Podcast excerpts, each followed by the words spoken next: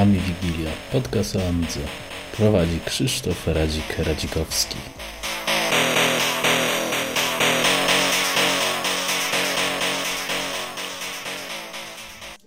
E, no i witam wszystkich w 14 odcinku Ami Wigilii. Jest to odcinek e, eksperymentalny w tym momencie, ale zacznijmy od tego, e, że moim gościem jest Piotrek, organizator Load Roll który bierze udział też w retrokompie, w gazecie, w tworzeniu. E, e, jest aktywny w jakiejś formie na demoscenie lub w jakiejś większej formie, więc witam Cię, przedstaw się. No, witam wszystkich, Sachy z tej strony. Miło Cię tu gościć i jesteś, z góry Cię przepraszam, moim królikiem z racji tego, że no, po, pozwolisz na pokrótce powiem sprawy organizacyjne. Plan jest taki, że, że podcast z racji, że dysponuje coraz mniejszą ilością czasu, będzie nagrywany bardziej yy, składany podczas nagrywania jednocześnie, żeby zaoszczędzić czas. Dlatego w tym momencie eksperymentalnie jest streamowana muzyka z, z module.pl yy, i zobaczymy, czy to się w ogóle uda i czy jakoś będzie ok. E, no więc to tak wygląda. Aha, jeszcze jedna rzecz. W tym podcaście, w tym odcinku nie ma pytań od słuchaczy i więcej ich nie będzie z racji tego, że e, po prostu szkoda mi czasu na to, żeby to przygotowywać, e, a, a moi goście też nie zawsze mają czas i musimy dogrywać nagrywanie w danym momencie. Ale no to nie jest moja wina, mam nadzieję. To nie jest twoja wina, tak, bo my akurat mieliśmy dużo Cieszę czasu, się. ale wiem jak to jest różnie, a poza tym no już no, naprawdę jest tyle rzeczy do zrobienia, że te pytania po prostu stwierdzam, że wylatują. Możecie mnie teraz zlinczować, e, a my możemy przejść do, do naszej rozmowy, czyli standardowego pytania, jak to się zaczęło z Twoim komputerowaniem, Amigą i tak dalej.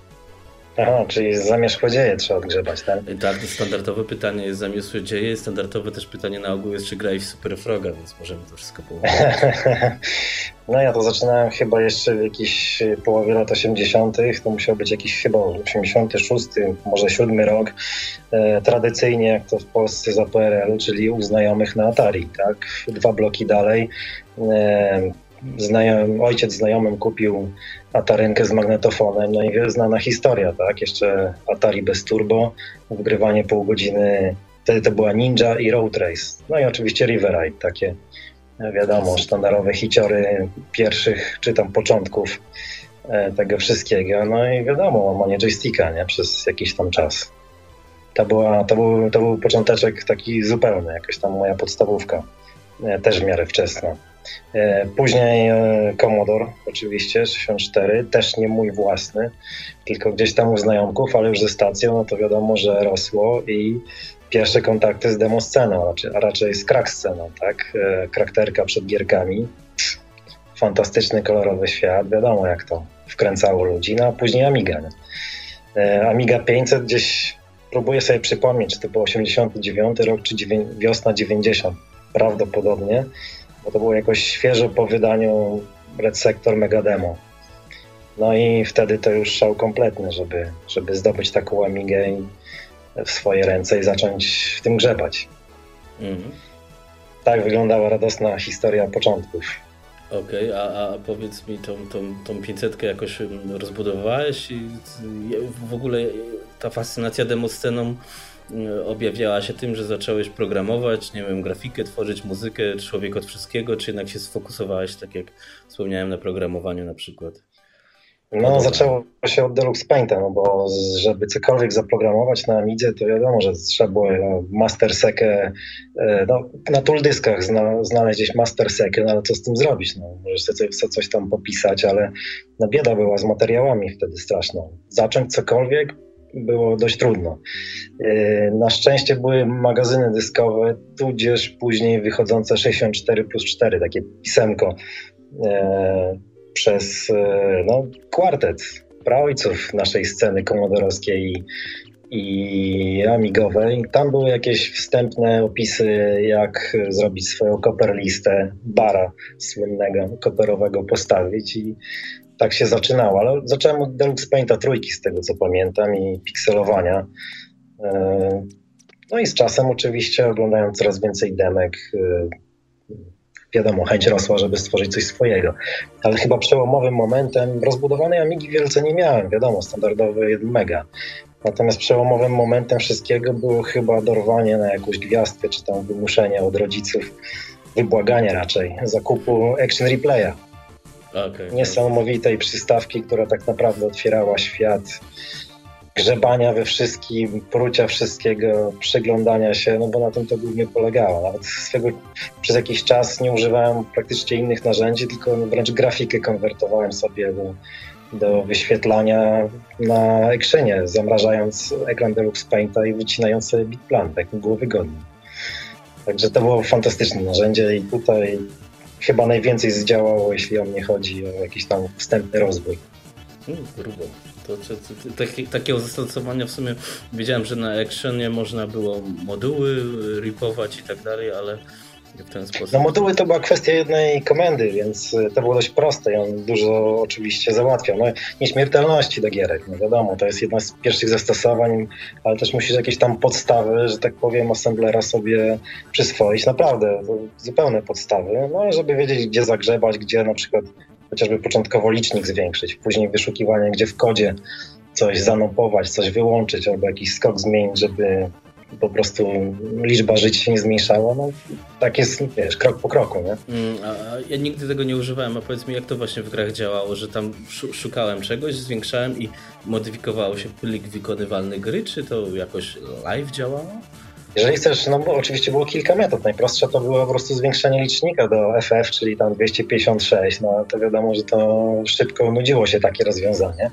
Kolejną metodą było wyszukanie, które adresy odwołują się do danej komórki pamięci, więc gdzie jest licznik zmniejszany i zanopowanie tego pamięci. No jak już znalazłeś to miejsce w pamięci, to była szansa poszukać, jeżeli plik był niespakowany, tego na dysku. Jeżeli był spakowany, to trzeba było go rozpakować też. Więc kolejna zabawa z e, dekrancherem albo no właśnie e, heksedytorem, żeby to na dysku na stałe sobie e, wiesz, wpleść w kod. Hmm. Ciekawe. Teraz się już no. chyba tak nie da. Nie no da się, cały czas się da, bo są depakery do wszystkiego praktycznie i te formaty są rozpoznane i nadal można, teraz nawet jest lepiej, bo jeszcze pecetowe narzędzia pomagają, wiesz, Hex Editor na Amidze e, fajnie, że jest, natomiast dużo szybciej pewne rzeczy zobaczysz pod narzędziami E, pecetowymi, porównując sobie pliki i inne rzeczy. Nie? Także można sobie zapaczować coś tam, a później sobie porównać z oryginalnym plikiem i to parę spraw ułatwia. No ale to już jakieś tam drobiazgi szczegóły. Mm. Zasada jest ta sama, idea jest ta sama, trochę narzędzia się zmieniły, no ale tak, tak się zaczynało zabawa. Od zapaczowania czegoś na pamięci, a później wyszukania sekwencji bajtów, które odpowiadały za te y, instrukcje assemblera w pliku i podmiana ich na stałe. Mm. No, ja już tutaj ten odpłynąłem. Dla mnie to jest grubo, ale, ale podejrzewam, że to nie jest jakiś wybitny hardcore. Yy, powiedz mi wobec tego, ta, ta, ta 500 to była Twoja ostatnia Amiga przed przerwą, bo wiem, że miałeś przerwę. Czy, nie, no absolutnie nie, bo oczywiście po 500 trzeba było się przesiąść na 1200 i tak, to był, nie wiem, chyba rok jakiś 94, 5, chyba piąty. Przesiadka na 1200, najpierw gołą, później z dyskiem, później z y, rozszerzeniem pamięci, później 0,30 i w zasadzie na 0,30 właśnie nastał jakiś dla mnie 97 rok, kiedy, że tak powiem, e, z różnych powodów, bo i kończyłem studia i, i na scenie pewne rzeczy już, że tak powiem, przestały mnie interesować, odpłynąłem sobie na dobre 15 lat. Także miałem sporą przerwę. Trochę przepłynąłem na PC-ową scenę i tam z kolei też się bawiłem w jakieś e, trochę kraki, trochę trainery. Była całkiem fajna grupa w Polsce, krak.pl, jeśli ktoś kojarzy, która całkiem prężnie sobie działała między jakimś tam 98 2004 rokiem. E, bardzo fajna grupa ludzi, którzy no, dzielili się wiedzą, łamali coraz fajniejsze zabezpieczenia. Trochę na wzór sceny spotykali się na zlotach, zjazdach, no i, że tak powiem, e, party było też całkiem niezłe w krak scenie w Polsce. Przy takich zlotach w Łodzi było całkiem ich sporo. Czyli to takie klimaty kopy party, czyli tego, co się za zaczęło w latach 80., tak? Tak, tak. I to właśnie takie dość że tak powiem, mocno oldschoolowe, bo kopiowania to już tam wiadomo, że był internet, już nie trzeba było się bawić w kopiowanie, ale wymiana doświadczeń, w ogóle opowiadania sobie, jak ktoś coś złamał. Ludzie pisali mnóstwo tutoriali, jak sobie poradzić z takim czy innym zabezpieczeniem. E, sporo tego było też z zachodu, narzędzia były naprawdę już też całkiem niezłe i zaawansowane. E, trochę wchodziła w to kryptografia, więc już były też dość ciekawe rzeczy takie naprawdę inżyniersko-techniczne no, całkiem ciekawy też okres. To wszystko też później zdechło, jak chyba każda z fajnych rzeczy hobbystycznych e, po kilku latach jakoś tam się wypala. No ale, ale naprawdę bardzo fajni ludzie, jeśli ktoś z nich słucha, to pozdrawiam, stary krak.pl. Okej, okay. Prze przekazujemy te pozdrowienia. E, słuchaj, a tak jeszcze wrócę do starszych czasów tej mm, e, demosceny i w ogóle organizacji na przykład tych, tych, tych y, y, disk magów, ogólnie materiałów, demek i no ja, ja, jestem też dość stary, to trochę pamiętam mniej więcej jak to tam działo się, ale jakbyś mógł opowiedzieć jak to wyglądało, czyli między innymi tu chyba słaperzy musieli dużo, y, dużo wspomagać i działać, nie? No, akurat swaperem nie byłem i u nas w grupie Swapping to było chyba jedna z mniejszych działalności. A powiedz, jakie grupy A, byłeś może tak? O.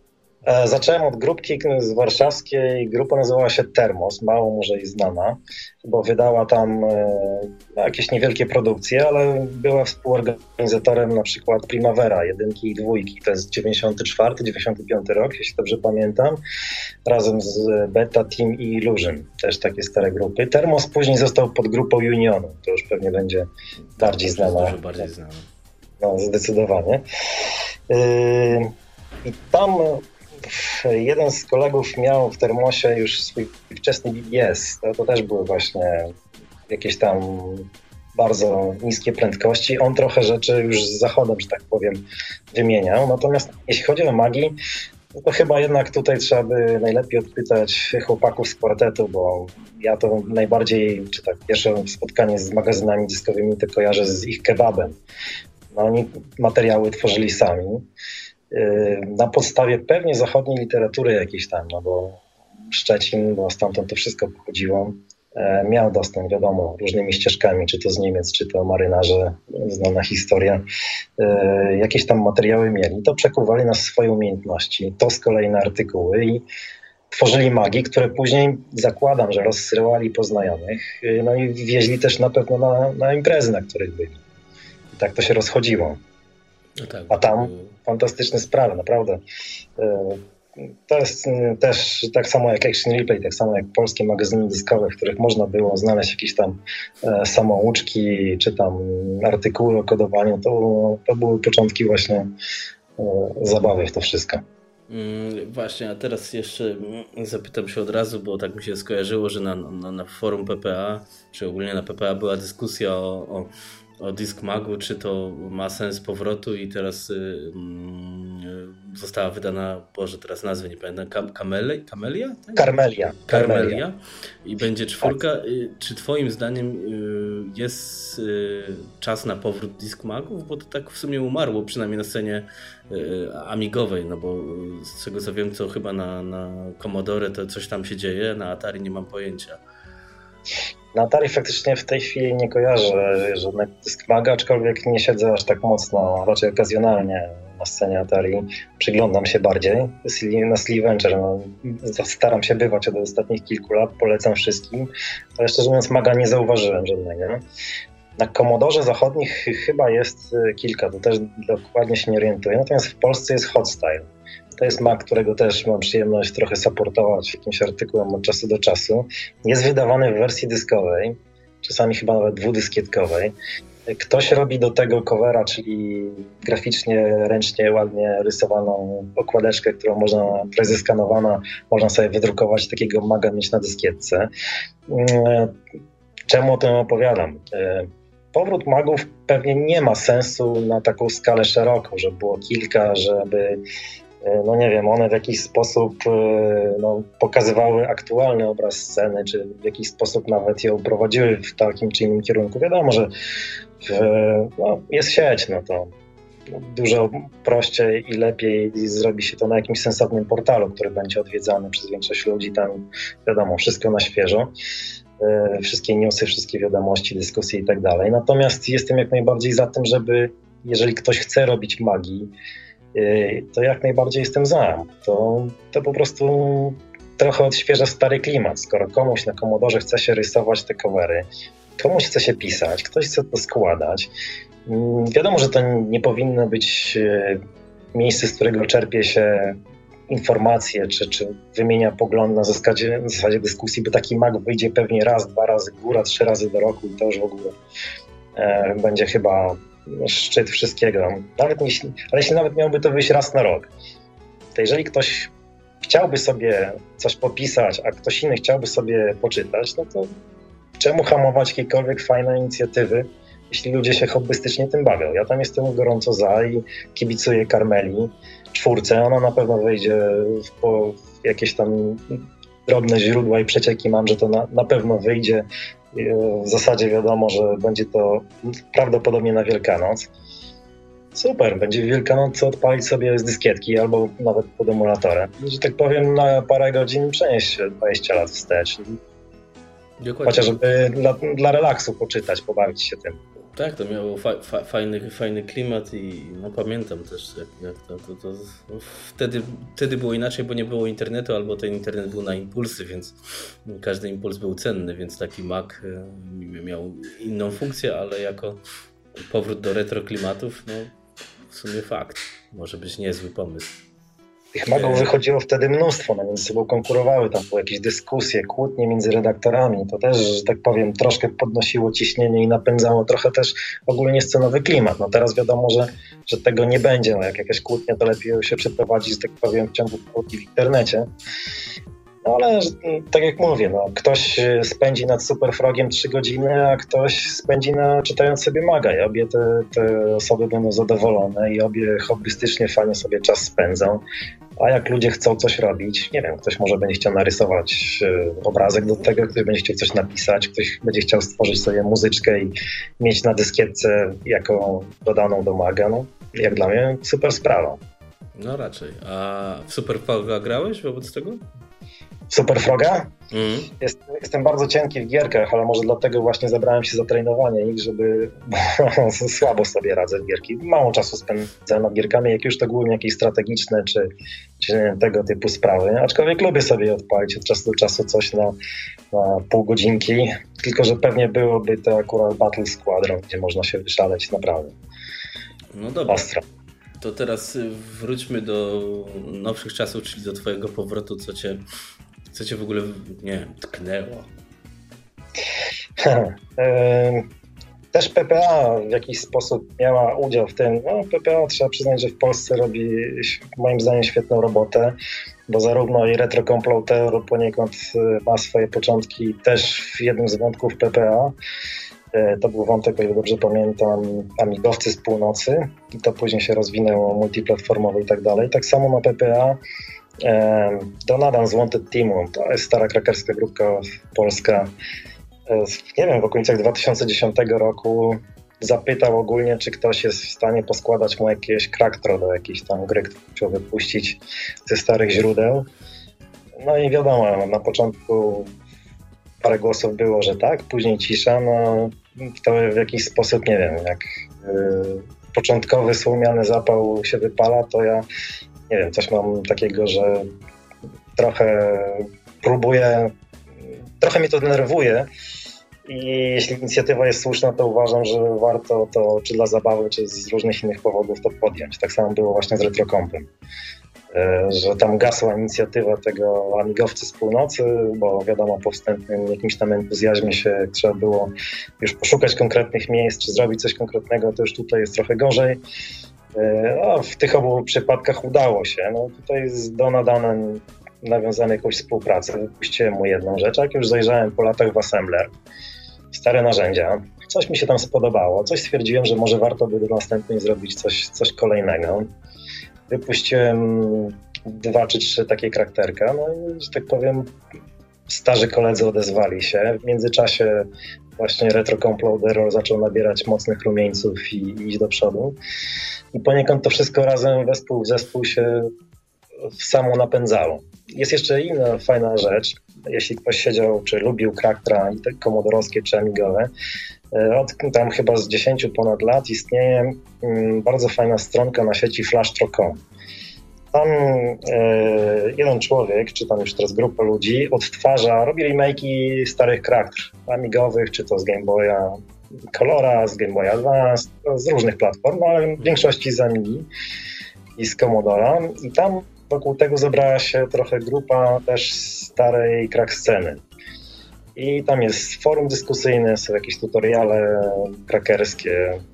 No przede wszystkim co parę dni, czy tam co, co dwa tygodnie pojawia się nowe Kraktro, już w tej chwili już nawet bardzo niszowe, których nie miałem okazji kiedyś tam zobaczyć. Z przepięknymi oczywiście oldschoolowymi efektami, z przepięknymi starymi muzyczkami. No i że tak powiem, nostalgiczne nutę to bardzo dobrze, przynajmniej u mnie pobudza. To, te, te trzy rzeczy u mnie się złożyły, żeby znowu zacząć coś się tym bawić. No a później to się nagle okazało, że e, ogólnie cały temat retro wielu ludzi, głównie wielu ludzi, starych znajomych wraca w te same klimaty. Spotkaliśmy się na różnych imprezach. No i wiesz, i tak popłynęło. Mm. Rozhuśtało się. Czyli ludzie wracają do, do, do sceny mm, też w sumie, bo, bo to chyba troszeczkę zaczyna odżywać. Nie, nie, wiem jak to w amigowym świadku, bo wiem, że scena znowu Commodore jest bardzo prężna, nie? ale amigowa nie, tak. chyba zaczyna być prężna z powrotem. Jest, jest, jest chyba fala faktycznie jakichś tam powrotów. E, też no, trzeba sobie, ja sobie zdaję przynajmniej sprawę sobie, że wiesz, masz 30 parę, 40 lat, sytuację w pracy mniej więcej ustawioną, rodzinną, domową w miarę ustawioną. Masz jakieś tam wolne środki, żeby sobie kupić trochę retro nostalgicznego sprzętu, bo to wiadomo, że to głównie jest taka pobudka. Zaczynasz wchodzić na jakieś fora, bo nigdy nie miałem na przykład Commodore Plus 4 zaczynasz wchodzić, czy tam Spektruma w dzieciństwie nie miałem, widziałem dwa razy w życiu wcześniej, a tutaj, nie wiem, udało mi się kupić, czy ktoś 10 lat temu wręcz dał mi jakiegoś starego Timexa, zaczynasz wchodzić na fora, tam poznajesz ludzi, albo ludzie się przypominają, że a, to jestem właśnie ja z dawnych lat. Umawiasz się z nimi na jedno piwo, drugie piwo. Później się okazuje, jest jakaś impreza, jedziemy gdzieś tam razem. Później jakieś no, Silly Venture na przykład ściągnęło ludzi z całej Polski i tam parę kontaktów udało mi się odnowić. No i nagle się okazuje, że co, co półtora miesiąca, dwa jest parę fajnych miejsc, gdzie warto pojechać. Ludzie się zmawiają na takie, wiesz, weekendowe wypady i widać, że oni powiadamiają następnych znajomych i to znowu kula śnieżna. Mm. Efekt śnieżnej. A, a, że tak powiem, y, przychodzi nowy narybek na, na, na retro scenę? Czy, albo możesz w ogóle porównać, jeśli się czujesz na siłach retro sceny, do sceny PC obecnie? Nie wiesz, to nie bardzo potrafię, bo ja akurat sceną PC się dość mało interesuję. Znaczy, podziwiam oczywiście i tak dalej, natomiast zupełnie się. No nie, nie jest to kierunek, który mnie pociąga, bo to e, no tam brakuje mi tego podstawowego elementu zmagania się z zamkniętą konfiguracją żeby właśnie na tej e, takiej samej konfiguracji dla wszystkich tam, że tak powiem, sobie się pościgać, zawodniczyć. E, co do narybku, ciężko jest i moim zdaniem ciężko będzie. E, będą to pojedyncze osoby, jeśli w ogóle zdarzają się. Oczywiście zdarzają się, ale są to pojedyncze osoby, które z nieznanych mi w sumie przyczyn w to się wciągają. Może rodzice, może coś, może środowisko. Na to nie jestem w stanie odpowiedzieć. Natomiast zdarzają się pojedyncze, bardzo fajne webskie osoby w wieku lat tam 18-20 wczesnych i widać, że jakoś to na nie działa, więc jest szansa, że one, że tak powiem, dołączą do, do tej zabawy. Natomiast jednak głównie jest to, są to powroty starych dziadów, takich jak ja, albo też, wiesz co, przy obecnej ilości materiałów na sieci y, jest to na przykład chęć kogoś, kto załapał się dawno w ten klimat, ale dajmy na to w latach 90., no nie był w stanie nauczyć się kodować czy trackerować y, moduły, bo nie wiedział jak, bo nie miał dostępu do źródeł, nie znał nikogo w okolicy, a teraz może sobie siedząc, wiesz, z YouTube'em, gdzie są lekcje, że tak powiem, nadrobić w cudzysłowie zaległości sprzed lat i w jakiś sposób zrealizować swoje wcześniejsze wiesz, marzenia, żeby wypuścić swoją produkcję. Nie? Teraz jest to o wiele bardziej dostępne. Także myślę, że część jest właśnie takich osób. No tak, YouTube to jest mm, coraz potężniejsze narzędzie z tutorialami, można powiedzieć. Już chyba łatwiej jest na, na YouTubie coś znaleźć niż normalnie. A ja z czegokolwiek, y, uczenie, uczenie się czegokolwiek zaczynam od YouTube'a, szybkiego przeszukania, czy jest na przykład coś na YouTubie. No, to, to, to, ja się do tego przyzwyczaić nie mogę, bo ja jestem starym dziadem właśnie i zawsze byłem przyzwyczajony, że miałem tekst i robiłem krok po kroku, a w YouTubie no, denerwuje mnie ten filmik, który muszę oglądać. No. No. no. tak, ale łatwiej czasami do niego przysiąść na chwilę. Wiesz, to też do wielu rzeczy musisz zebrać materiałów z okoła wszystko, co się da, tak? Czyli pościągać sobie, nie wiem, tam przykładowe kody źródłowe, kilka artykułów między gdzieś tam zgranych, plus jeszcze do tego jest YouTube, no to masz, że tak powiem, pełen zestaw y, z różnych stron, bo czasami ciężko jest usiąść po prostu do jednej źródłówki na podstawie, coś tam rozkumać. Y, a tutaj im więcej źródeł, no ja jestem za tym, że im więcej źródeł, tym, tym szybciej to idzie i, że tak powiem, fajnie się do tego siada. Mniej to męczy. No jasne. A y, może teraz tak, się zapytam, y, jaką obecnie, nie wiem, jaki sprzęt obecnie używasz? No bo tworzysz dema na Amigę, jak dobrze kojarzę, nie? Tak, zgadza się. No wiesz co, no, czasy są takie inne. Do tej pory, jeszcze powiedzmy dwa lata temu pisałem wszystko na 1200 030. I to Czyli tej pisałem... swojej starej, czy jakąś nową kupiłeś? Tak, tak, nie, nie, to, to jest cały czas to samo. To jest to samo, którą kupiłem w latach 90. Część demek Things Project na tym powstało. Też stara, stara dzieje. No i to jest to samo, no, nigdy się nie, nie pozbyłem. W międzyczasie dorobiłem się 600, kilku CDT, nie, to jest e, CD32, jedną z mm. promodułem, więc to też bardzo fajny sprzęt, na którym też no, podpiąłem dyski, wiadomo, można na tym praktycznie zrobić to samo co na 1200. Więc, ale główną taką maszynką do pisania, wygodnego pisania, i to nie, niezależnie czy to jest na AGE, czy to jest na 500, to była 1200 na 10030. Wygodna praca, już zasłane, narzędzia w tle z fastem podpalane, wszystko fajnie to, to pracowało. Tym bardziej, że ja się nie siliłem na produkcję na 0,60.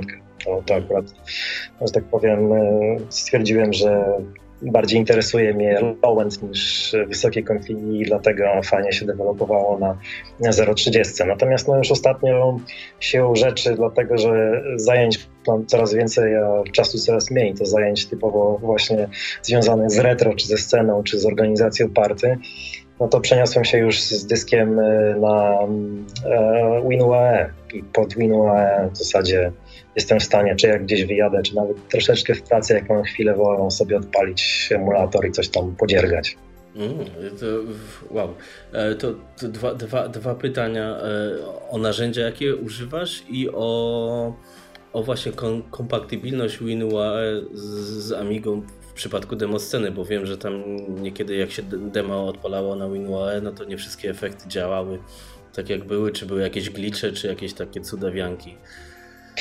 No to wiesz, no, to jest zawsze emulacja, aczkolwiek tutaj e, jeśli chodzi o UE e, Amiga 500, no to na niej się głównie skupiam, jest no, niemal idealnie emulowana. E, praktycznie sprawdzam zawsze oczywiście, coś tam napiszę i co jakiś etap przenoszę sobie to na sprzęt prawdziwy e, i odpalam, sprawdzam jak to wygląda. Czasami też kolory wiadomo, że na CRT-ku wyglądają troszeczkę inaczej niż na na laptopie, prawda? Natomiast 500 naprawdę jest bardzo dobrze zemulowana. Co do 1200, a 500 w trybie oczywiście Cycle Exact, tak? kiedy robisz pełną kompatybilność, żeby co do cyklu tam była powiedzmy jak najbliżej, jest naprawdę dobrze.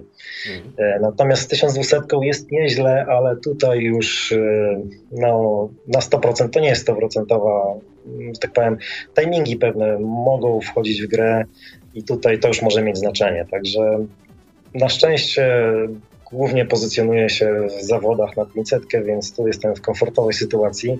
Z 1200 no, trzeba bardziej uważać. Zależy też, co się robi. Jeśli robi się rzeczy, że tak powiem, w miarę standardowe, no to jest bardzo dobrze. Natomiast jak wyciskać coś już tam, wiadomo, bardzo nisko poziomowo yy, i trochę trikami się posługiwać, trzeba to sprawdzać na prawdziwym sprzęcie. Okej, okay, no, czyli, teraz, czyli teraz właśnie pytanie, jakich narzędzi używasz i, i jak się tych trików nauczyłeś? Z racji tego, że czasami właśnie przenoszę i kontynuuję sobie, w zależności od humoru, development na Amigach albo na UAE, to używam po prostu amigowych narzędzi.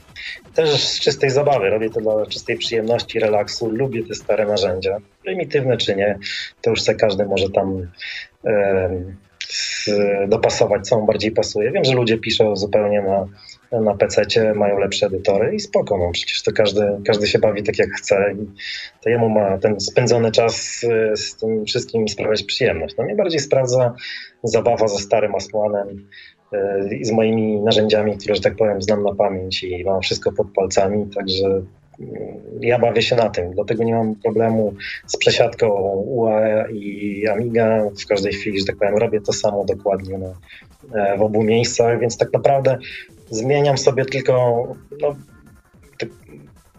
troszkę poszerzam możliwości pracy przez to, że podłączam pendrive'a, gdzie mam całe UAE, tylko sobie rekonfiguruję config, żeby mi z pendrive'a odpalił emulator i tam mam dyski i sobie, że tak powiem, dalej pracuję na tej samej partycji, na którą mam podłączone pod Amigę. Później tylko CF-ką przenoszę e, pliki projektowe, te, które się zmieniły na, na e, prawdziwą Amigę i mogę, że tak powiem, pod tym samym narzędziem reassemblować to wszystko i testować e, na prawdziwym sprzęcie.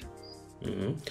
A powiedz mi właśnie te, te, mm, te haki, triki i tak dalej, te niskopoziomowe, bo ja, ja nigdy nie, nie byłem deweloperem, kiedyś tam e, tego Amosa odpaliłem, a, a, a teraz klikam w Hollywood Designer, więc to zupełnie inna bajka. Jak to jest trudne, żeby, nie wiem, wygrać albo być w czołówce z demem czy coś? No, taką, tak, tak pokrótce, jak to się robi? No, żeby wygrać, być w czołówce, to zapytaj kogo innego, bo ja to jestem jeszcze daleko od tego. A, no, ja ci powiem, jak sobie mniej więcej poradzić. Nie?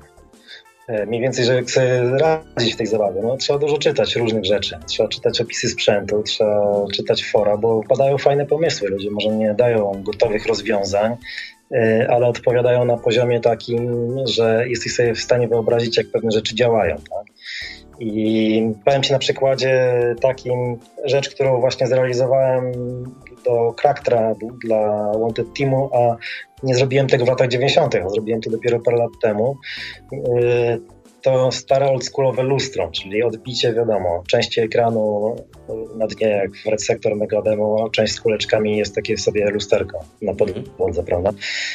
W starych czasach to był już efekt już y, tak oklepany, że już nikt tego nie robił, więc wtedy się za to nie zabrałem. Tylko ktoś kiedyś powiedział mi, że po prostu trzeba ustawić ujemne modulo w koperze. W koperze są dwa module na bitplany i tam sobie można, wiesz, no, ujemne, no ale jak ujemne? Później też jest kwestia wyeksperymentowania tego, więc jeśli wiesz, co to jest modulo w Copperliście i później zaczniesz się zastanawiać, w jaki sposób uzyskać efekt odbicia, no to takiej, taka informacja półzdaniowa powinna Ci wystarczyć, żeby, że tak powiem, taki prosty, bardzo prosty trik odtworzyć. Tak? I sobie go, później możesz go mm, zmodyfikować tak, żeby pasował do Twojej produkcji. Y, opisy to już wspominałem, ale wiesz, to są rzeczy bardzo przypadkowe. Niektóre rzeczy udaje się uzyskać ciekawe poprzez błąd w Twoim programie. Po prostu robisz coś, chcesz osiągnąć coś innego, a kiedyś podłączyłem niewłaściwą tablicę sinusu w miejsce, y, które wymagało tej tablicy. Tam powinna być odpowiednio spreparowana i wyszła jedna, wyszłaby, że tak powiem, y, ta wersja efektu, którą chciałem osiągnąć, a pomyliłem po prostu nazwy plików, podłączyłem inną tablicę i wyszło coś, co mi się jeszcze bardziej spodobało niż standardowa wersja. Są takie rzeczy. E, jeżeli jakiś rejestr sprzętowy jest opisane, że można go tam powinien przyjmować takie czy inne wartości, żeby coś osiągnąć, możesz spróbować go zaatakować innymi wartościami. Zobaczyć, co się stanie na ekranie, jeśli go tak czy inaczej trochę pomęczysz w dziwny sposób. No i czasami udaje się fajne rzeczy uzyskać. Mm. To teraz czekaj, aha, chciałem się o jedną rzecz zapytać, bo e, czy w, w scenie albo w, w, kodowaniu istnieje taka op, ta, takie coś jak powiedzmy open source, że ktoś się wymienia jakimiś e, procedurkami czy coś takiego, czy to w ogóle jest, ktoś ci może rzucić pomysł, a jak do tego dojdziesz, to jest twoje? Jak najbardziej, wiesz co, wielu ludzi dzieli się tym i właśnie to jest fajne, że ci naprawdę zaawansowani, świetni koderzy bardzo często publikują swoje źródłówki. Oczywiście nie jakieś tam na daną chwilę ich najważniejsze, które zamierzają, że tak powiem, w ciągu najbliższego pół roku używać. Natomiast nieco starsze bardzo często, bardzo chętnie upubliczniają. I to nie, że konkretnym osobom, chociaż tak pewnie się też zdarza w ramach jakiejś tam pomocy koleżeńskiej, ale bardzo często na forach dyskusyjnych. Jest takie forum ADA, to jest Amiga Demo Scene Archive, mhm. gdzie siedzi Blueberry, Bright Lights, e, Slami, wielu, wielu innych. Wystarczy zadać pytanie e, i zazwyczaj uzyskasz odpowiedź, a bardzo często kod źródłowy, czy jakiś pomogą ci poprawić twój kod źródłowy, czy wkleją ci fragment swojego. Jeden jest warunek. Musisz zadać pytanie, pokazując, że próbowałeś coś zrobić, że, że faktycznie nie chcesz zrobić copy-paste'a, metodą copy-paste'a, e, coś ty po prostu podciąć i wlepić, tylko że faktycznie coś spróbowałeś, coś wiesz, coś usiłujesz robić, po prostu potrzebujesz pomocy, wiesz, żeby pójść krok do przodu, na czym się zablokowałeś. Powiem ci, że widziałem niesamowite rzeczy. E, ludzie pomagają, naprawdę jest to jak najbardziej w porządku i bardzo kibicują później produkcjom, które z tego powstają. Okej, okay, to teraz y, jeszcze jedno pytanie. Y, powiedzmy, jak zacząć w tym momencie tą demoscenową przygodę? Załóżmy jako koder lub, lub w ogóle co, co możesz polecić i, i czy warto? Jeśli ktoś by chciał, kto nigdy nie, nie, w to się nie bawił, a teraz stwierdzi, że ma wolne weekendy. Nie, no słuchaj, no to jak ma wolne weekendy, to niech ogląda sobie że tak powiem, ligę piłki nożnej, chociaż w Polsce nie polecam. E, ja jestem fanem szwedzkiego hokeja i tutaj, że tak powiem, to polecam maniakalnie, można oglądać i się tym cieszyć.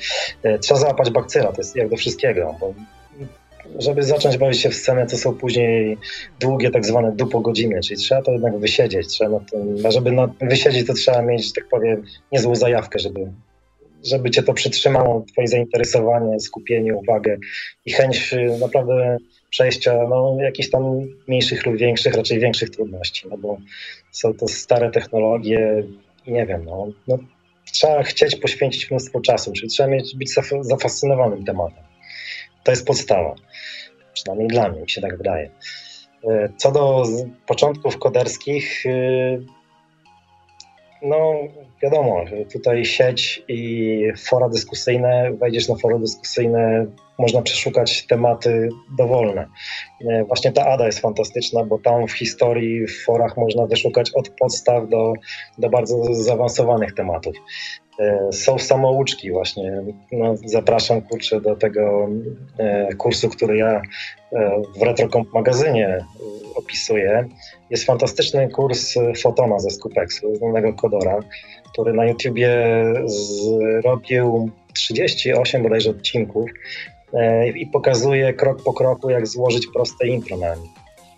Chyba nic lepszego niż to nie wyobrażam sobie, że mogło wyjść. Nawet nie trzeba na sucho czytać jakieś książki, chociaż takie książki też są. Tutaj polecam wydawnictwa Adama Doligarskiego. Tam wyszedł Assembler, Asmo, opis Asmoana i kurs assemblera na Amigę to się nazywało, dla początkujących, ale to wcale nie zostaje na poziomie początkującym. Naprawdę dobrze przygotowuje do napisania własnego dema, tylko trzeba do tego usiąść, no i niestety nie wystarczy też czytać. Trzeba, trzeba siedzieć z assemblerem, trzeba odpalać y, gotowe źródłówki, które można ściągnąć z sieci, trzeba je modyfikować, trzeba czytać literaturę, sprawdzać y, co zmieniłem albo co mogę zmienić, trochę nabroić w tym kodzie trzeba i w ten sposób budować sobie wiedzę, doświadczenie. Nie trzeba wkuwać żadnych tam na pamięć instrukcji procesora, nic nie trzeba, że tak powiem, e, podchodzić jak szkolnymi metodami. Najlepiej przez zabawę, czyli po prostu siedzieć nad tym, bawić się i próbować pisać własne rzeczy. Okej, okay, a e, rozumiem, że mm, w tym momencie jeśli chcemy się tym zająć, to raczej musimy uderzać w assemblerze, assemblera nie żadne mm, nie, nie, wcale nie. programowania.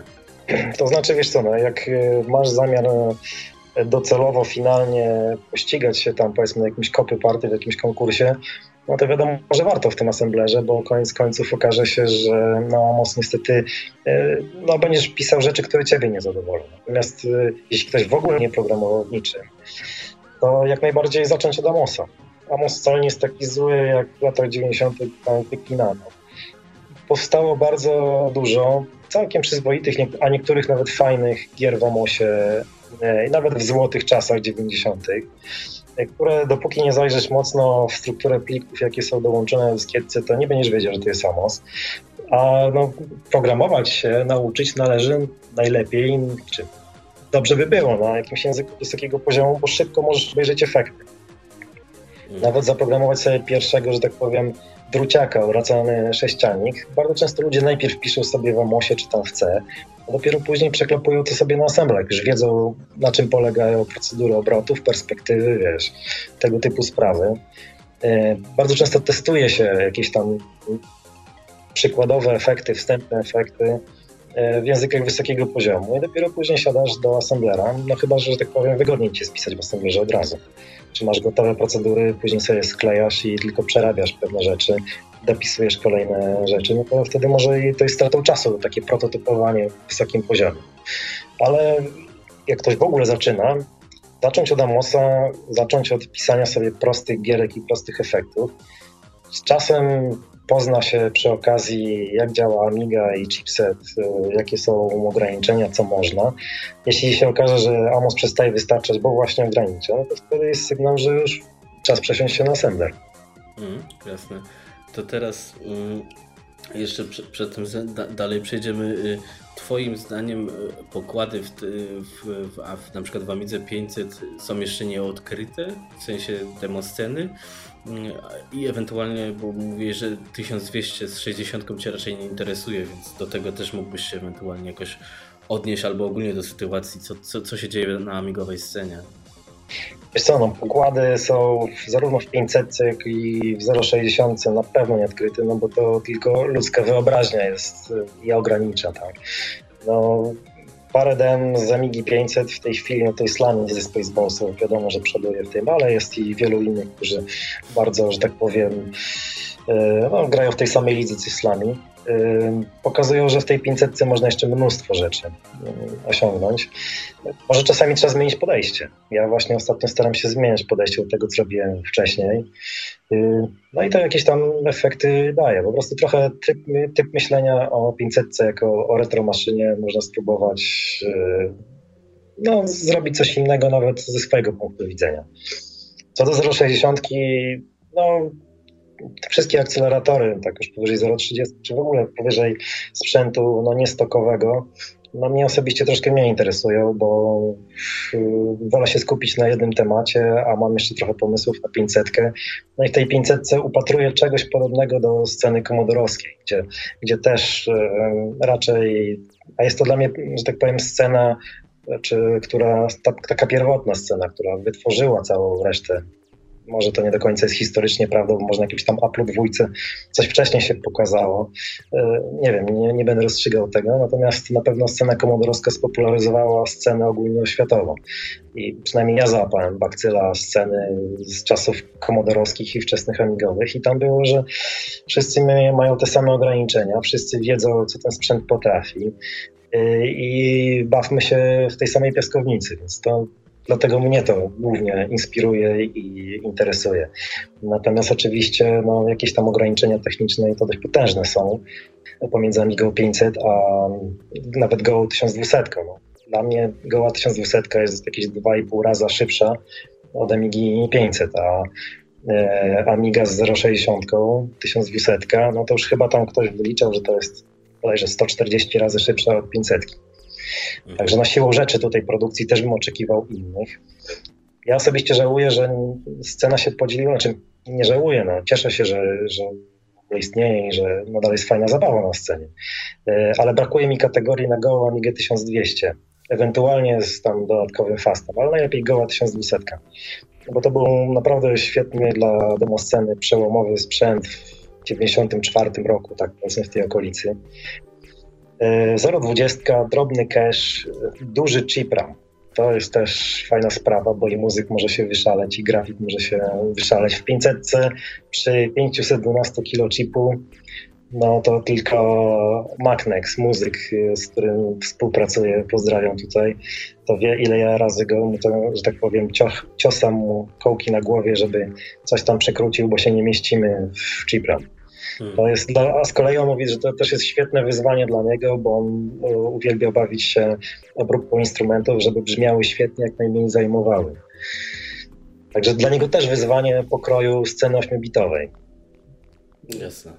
Czyli, mm, że tak się zapytam jeszcze, w tym retro, że tak zaklasyfikuję e, tematy e, power, e, procesoru PowerPC czy Amiga to już, bo to było w 2000 roku, ale teraz już nie istnieje i to prawdopodobnie nie wróci chyba, nie?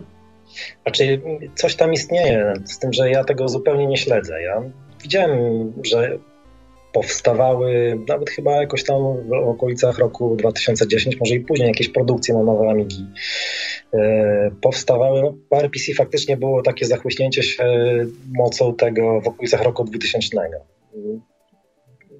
BJ Sebo był taki koder, Venus Art była taka grupka z tego co, tak, tak, tak kojarzę. No, Mafi bodajże też tam romansowało z PRPC, było parę grup y, jakoś ten, no, aczkolwiek to były właśnie chwila, w której ja przystawałem się na jakiś czas y, interesować sceną amigową, y, dlatego zupełnie ten temat poszedł mi jakoś troszeczkę bokiem. Y, dla mnie fajnym podziałem jest to, że low end, czyli zamknięty konfig 500 y, z jednym mega, i high-end, czyli AGA 060. Dwie bardzo fajne kategorie. Fajnie by było, żeby trafiały w konkursach oddzielnie. E, bodajże Blueberry napisał na ADA właśnie, że Amiga 500 jest bliższa 8-bitowym sprzętom, jeśli chodzi o development, czy, czy że tak powiem moc. No też jest sporo oczywiście mocniejsza od 8-bitówek, ale tak naprawdę jest, y, jest jej bliżej do 8-biciaków niż do 1200 z 0,60.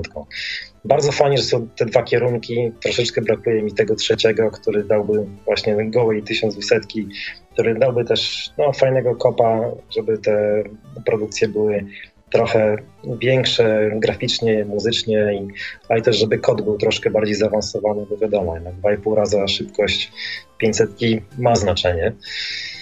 Y, no, Jasne. Ja chyba, no dobra, to tyle może. E, ja mam jeszcze jedno pytanie, bo widzę, że mam coraz więcej pytań.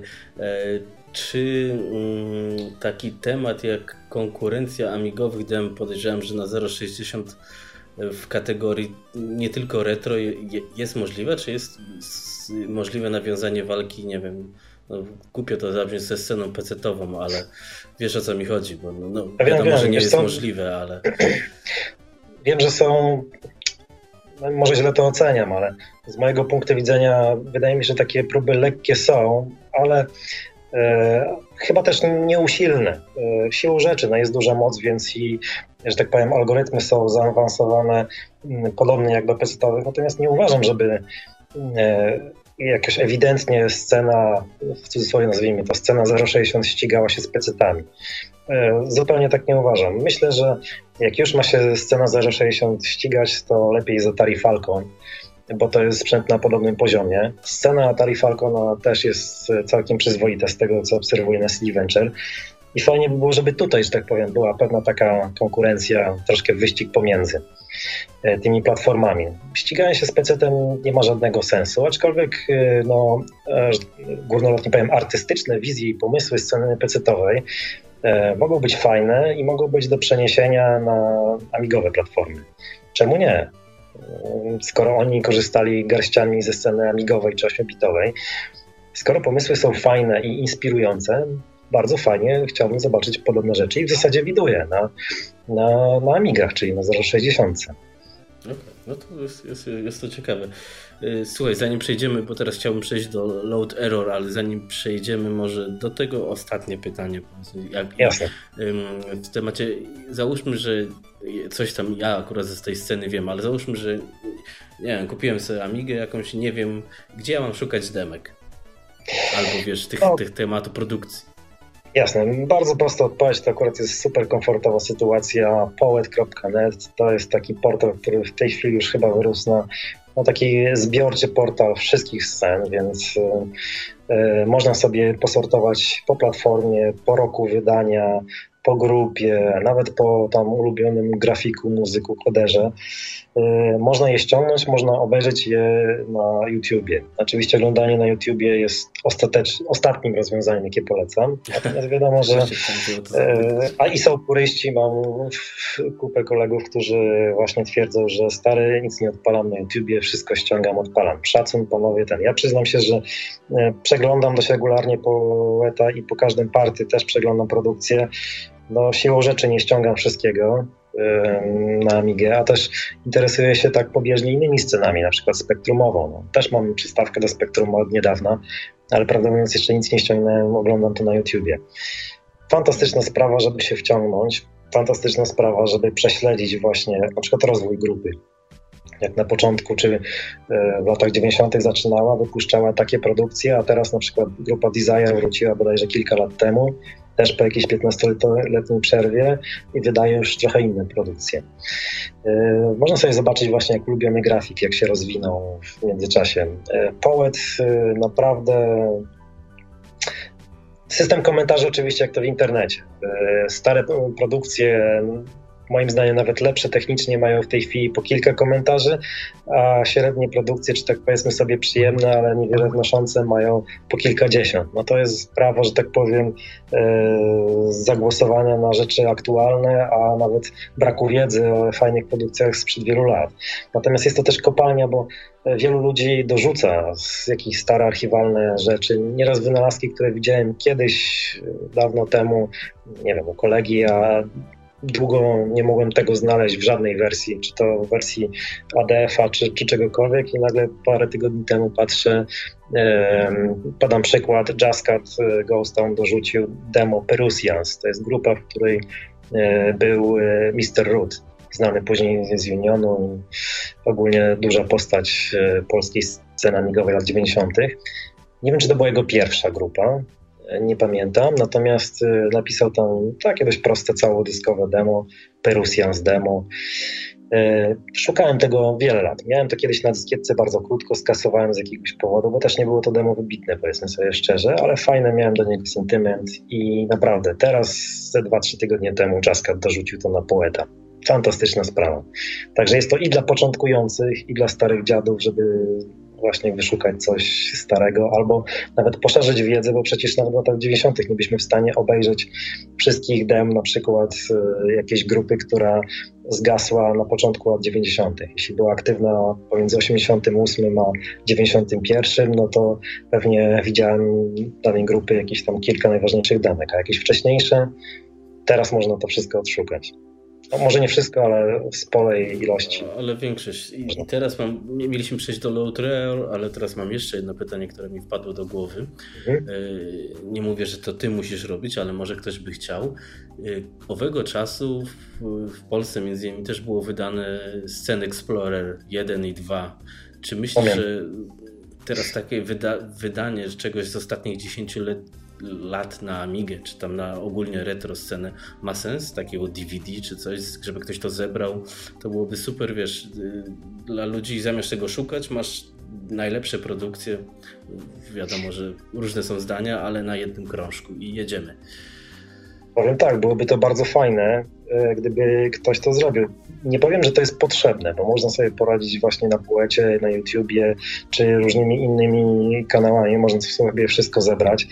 Natomiast tak jak w przypadku magazynów dyskowych, jeżeli ktoś by chciał coś takiego zrobić, wypuścić, ja jestem w stanie nawet, może tak powiem, e, zwrócić koszta produkcji, zakupić sobie coś takiego, wiesz, na półkę, po prostu czysto kolekcjonerska.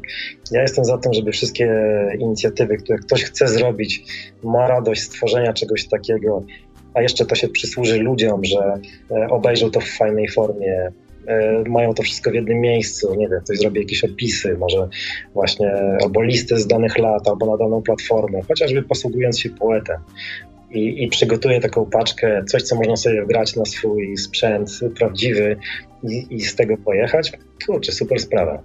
No Jestem za. Mam nadzieję, że teraz znajdziemy milion chętnych, którzy się podejmą i zarobią. Tak, zachęcamy, bardzo zachęcamy. Tak jak mówię, w jestem w stanie, tak jak stare Explorery, też sobie chętnie kupię do kolekcji. Dokładnie, to można. To, no dobra, pomyślimy. Słuchaj, no dobra, to teraz. Y, Y, przejdźmy do między innymi do load error. zacznij po prostu dlaczego, jak, po co yy, i tak dalej. No jasne. E, co prawda było to już opisane w AMI magazynie. E, jest artykuł Slayer przeprowadził z nami, czyli ze mną i z MacNexem, tudzież Muńkiem, tudzież Marcinem, czyli, że tak powiem, e, drugim głównym współorganizatorem no, sprawy. Taki szeroki wywiad o właśnie o początkach, co i jak, dlaczego. To samo jest też przedrukowane na na PPA, ale nie wiem, może coś uzupełni, albo tam jest niedopowiedziane. Tak, może niech każdy czytał, wiesz. Jasne, jasne. No więc zaczęło się, jak już wspominałem, na forum PPA, bodajże Pampers, który jest tam dość aktywnym człowiekiem na Morfosie, ale szczerze powiem, znam Pampersa, może znam. E, okazuje się, że w latach 90. wymieniłem z Pampersem e, kilka maili pisanych ręcznie dyskietek. Jako, że słaperem nie byłem, to niestety chyba ja zaniedbałem kontakt. Tak mi się wydaje, że nie byłem po prostu w stanie mu nic zaoferować. On chciał jakiś nowy staw ode mnie, a ja tak naprawdę nie miałem nic nowego, co mu rozsyłać. W każdym razie okazuje się, że znamy się, czy poznaliśmy się kupę lat temu i poprzez e, właśnie tematy retro odnowiliśmy znajomość. Pampers założył wątek na PPA, który nazywał się Amigowcy z Północy. I pytanie brzmiało tak, dlaczego na południu kraju są takie fajne imprezy, zloty i tak dalej, a Polska jest, północna jest e, no, bez, bez czegoś takiego, bez możliwości spotkania się. No więc wiadomo, chwilowa dyskusja tam, a fajnie by było, a może ktoś zrobi, może ktoś zrobi. E, powstała grupka kilku osób z pięciu, sześciu, no to zróbmy coś. No dobra, żeby coś zrobić, to trzeba mieć jakieś miejsce, w którym możemy się spotkać no to umawiamy się, że przez jakieś najbliższe tam 2-3 tygodnie szukamy takiego miejsca. No poszukaliśmy, trochę było z tym słabo. Łaziłem po knajpach, bo taki był pomysł. Wynajmijmy sobie na przykład na jakąś sobotę, e, czy zapłaćmy jakieś knajpie, żeby nas puściła z komputerkami od godziny tam powiedzmy 9 do 18. E, posiedzimy sobie, pogadamy i tyle. Zazwyczaj knajpy w soboty no nie mają klientów, bo to jest taki okres, że po piątku wiadomo, przed sobotnim wieczorem jest to dość martwy okres, więc e, zdarza się, że knajpy dość chętnie udostępniają takie miejsce. Kiedyś nawet próbowałem zorganizować takie spotkanie w Gdańsku e, w zaprzyjaźnionym klubie muzycznym, w którym były koncerty i wiedziałem, że taka tak sytuacja wygląda. Mieliśmy tam całą salę dla siebie, prąd, stoły, wszystko może przyszło sześć osób. Był 2006 rok bodajże i ta impreza no już nie miała widać sensu kontynuacji hmm. w tamtym wydaniu. No więc jak w 2010 roku sytuacja się powtórzyła, że ktoś chciał zrobić, ale to, to, już nie ja byłem inicjatorem tego, to stwierdziłem, no dobra, no to trzeba poprzeć chłopaków. Opowiedziałem im właśnie o tym, że warto chodzić po knajpach i ich pytać. E, czy, czy udostępnią, bo wtedy knajpa przynajmniej wiadomo. Ktoś weźmie kawę, ktoś weźmie piwo, ktoś weźmie chipsy, ktoś weźmie coś tam i oni na tym korzystają, prawda? Tylko okazało się, że w 2010 roku nie bardzo ktoś chciał udostępnić pomieszczeń, a jak już to chcieli jakąś tam kasę i to rzędu 3-4 stów za parę godzin w podłej knajpie gdzieś w Pruszczu. Znalazłem taką alternatywę na początek.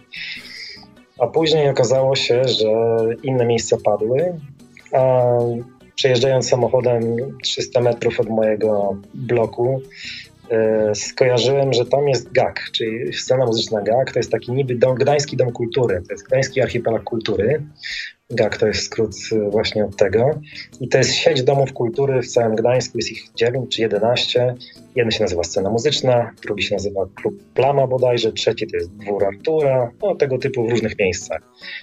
Ale skoro są to MDeki, no to wiadomo, ze starych czasów yy, imprezy tego typu odbywało się właśnie w MDekach albo w szkołach. Yy, no i zaszedłem sobie do yy, tej placówki, jak mówiłem, jest to bardzo blisko. Yy, I trafiłem tam na Tomka Maciuka. To jest yy, człowiek, który ogólnie tutaj z tej placówki odpowiada za organizowanie festiwali miejskich, otwarć pomników, nagłaśnia wręczenie kwiatków, lodowisko tutaj na Placu Zabraniadowych to jest też blisko mm, taki placek, na którym właśnie robi festiwale i różne imprezy. Okazało się, że on kojarzył i Amigę i Atari ze starych czasów. Coś tam Genlockiem kiedyś też działał, więc e, trochę więcej niż tylko grał. I umówiłem się z nim, że za 3 czy 4 stówy wynajmiemy na taką sobotę e, taką salkę wielkości klasowej. E, i sobie tam spędzimy czas, on nam podprowadzi prąd, my sobie przeniesiemy komputerki, będą stałe krzesła i umówiliśmy się chyba na 400 bodajże. Z taką informację przekazałem na forum. Stwierdziliśmy, że panowie, no to jest nam około 20 osób, każdy w czapkę zrzuci po dwie dychy. To, że tak powiem, spotkamy się w jakimś tam terminie. A żeby tych osób było 20, to stwierdziliśmy, powiadamiajcie wszystkich znajomych z tego klimatu, kto ma jakieś tam Amigi 8 biciaki, żeby też padali, wiadomo, będzie więcej kasy, e, to, to będzie mniejsza pula na każdego, kto przyszedł. Nie? E, no i w ten sposób, że tak powiem, e, sprawa została nagłośniona na przykład na forum komodorowskim i forum spektrumowym i tam się znalazł kolega Twardy, który został współorganizatorem całości, do tej pory jest współorganizatorem tam się wytworzyła taka podstawowa grupa organizacyjna, która praktycznie przetrwała do tej pory. E, e, jako, że e, mieliśmy się spotkać w październiku, szczerze mówiąc wykonałem tam, dwa razy byłem w GAK-u, kilka telefonów i w zasadzie pierwszą edycję w 2012 roku w ten sposób zorganizowaliśmy.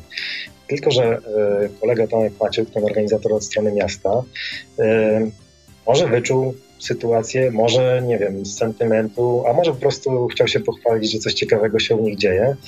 Dał informację o tym, że będzie takie spotkanie, mm, ale jakąś taką luźną, do lokalnych jakichś tam portalików naszych trójmiejskich, typu informacja, że o tu się tego i tego dnia spotkają fani starych maszyn. I odzew był tak duży, zainteresowanie, że właśnie o jak fajnie, fajnie, y, że stwierdził, że z małej sali przeniesie nas na dużą salę i tam rozstawi nam stoły, bo chyba przyjdzie trochę więcej osób niż mhm. y, te tam 20-40, na jakie szacowaliśmy na cały dzień. Y, okazało się, że zadzwonił do mnie, czy, czy to mi pasuje. No pewnie, no. Najwyżej posiedzimy przy pustej sali, jakby, jak to nie wypali. Okazało się, że przysło 450 osób w ciągu całego dnia się przewinęło. Szczerze mówiąc, była to największa mm, do tej pory ilościowo, frekwencyjnie impreza, e, ale też oczywiście przyszli ludzie, którzy wpadli tam na, na godzinkę i zniknęli, natomiast e, GAG podliczył 450 osób. E, pojawiły się osoby, których w ogóle nie zapraszaliśmy. Nie powiadomiliśmy, że coś takiego jest. Ludzie jakąś pocztą pantoflową powiadomili się nawzajem, przyszli ze sprzętem. I około południa, sprawa zaczęła się około 9 rano, około południa, to już właśnie y, pojawiły się jakieś lokalne stacje radiowe, bo też się dowiedziało, że coś jest i że mnóstwo ludzi się wybiera. Y, pojawiło się mnóstwo sprzętu. Cała główna sala y, tego naszego IGAK-u to jest taka mała sala koncertowa, kameralna sala koncertowa z dobrym nagłośnieniem, z, z niewielką sceną, ale zawsze no i tam no, ciężko mi ocenić, ile tam jest metrów kwadratowych, ale jest to już, tak powiem, powiedzmy pół sali gimnastycznej, takiej ze szkoły podstawowej. E, I to było pełne ludzi, pełne sprzętu, no i już było wiadomo, że sukces przerósł wszelkie oczekiwania. E, zwijając się, zwijając kable po południu, podszedłem do Tomka i mówię, no to będziemy się rozliczać, to ile w końcu za tą salkę. A Tomek mówi, wiesz co, to była dla nas taka promocja, że nic od was nie weźmiemy. Co więcej, e, proponujemy wam, żeby może w przyszłym roku zrobić podobną imprezę, trochę większą. A może byście chcieli sobie po oficjalnej części zostać z piwkiem na noc i, że tak powiem, już w gronie nieodwiedzających, ale samych tych, e, że tak powiem, freaków posiedzieć, pogadać i tak dalej. Impreza była fajna, wszyscy zadowoleni. No to oczywiście my zadowoleni też. Podsumowaliśmy to sobie, że za rok robimy imprezę, ale już z częścią demoscenową. Czyli właśnie robimy otwartego retrokompa, na którym e, jest dla wystawców, kolekcjonerów, e, też graczy, ludzi sentymentalnych, ale że część z tej grupy organizacyjnej wywodziła się, czy miała jakieś tam powiązania z demosceną, czy interesowała się bardzo demosceną, to wszyscy stwierdzili, skoro mamy możliwości, spróbujmy to właśnie też pociągnąć w stronę demosceny.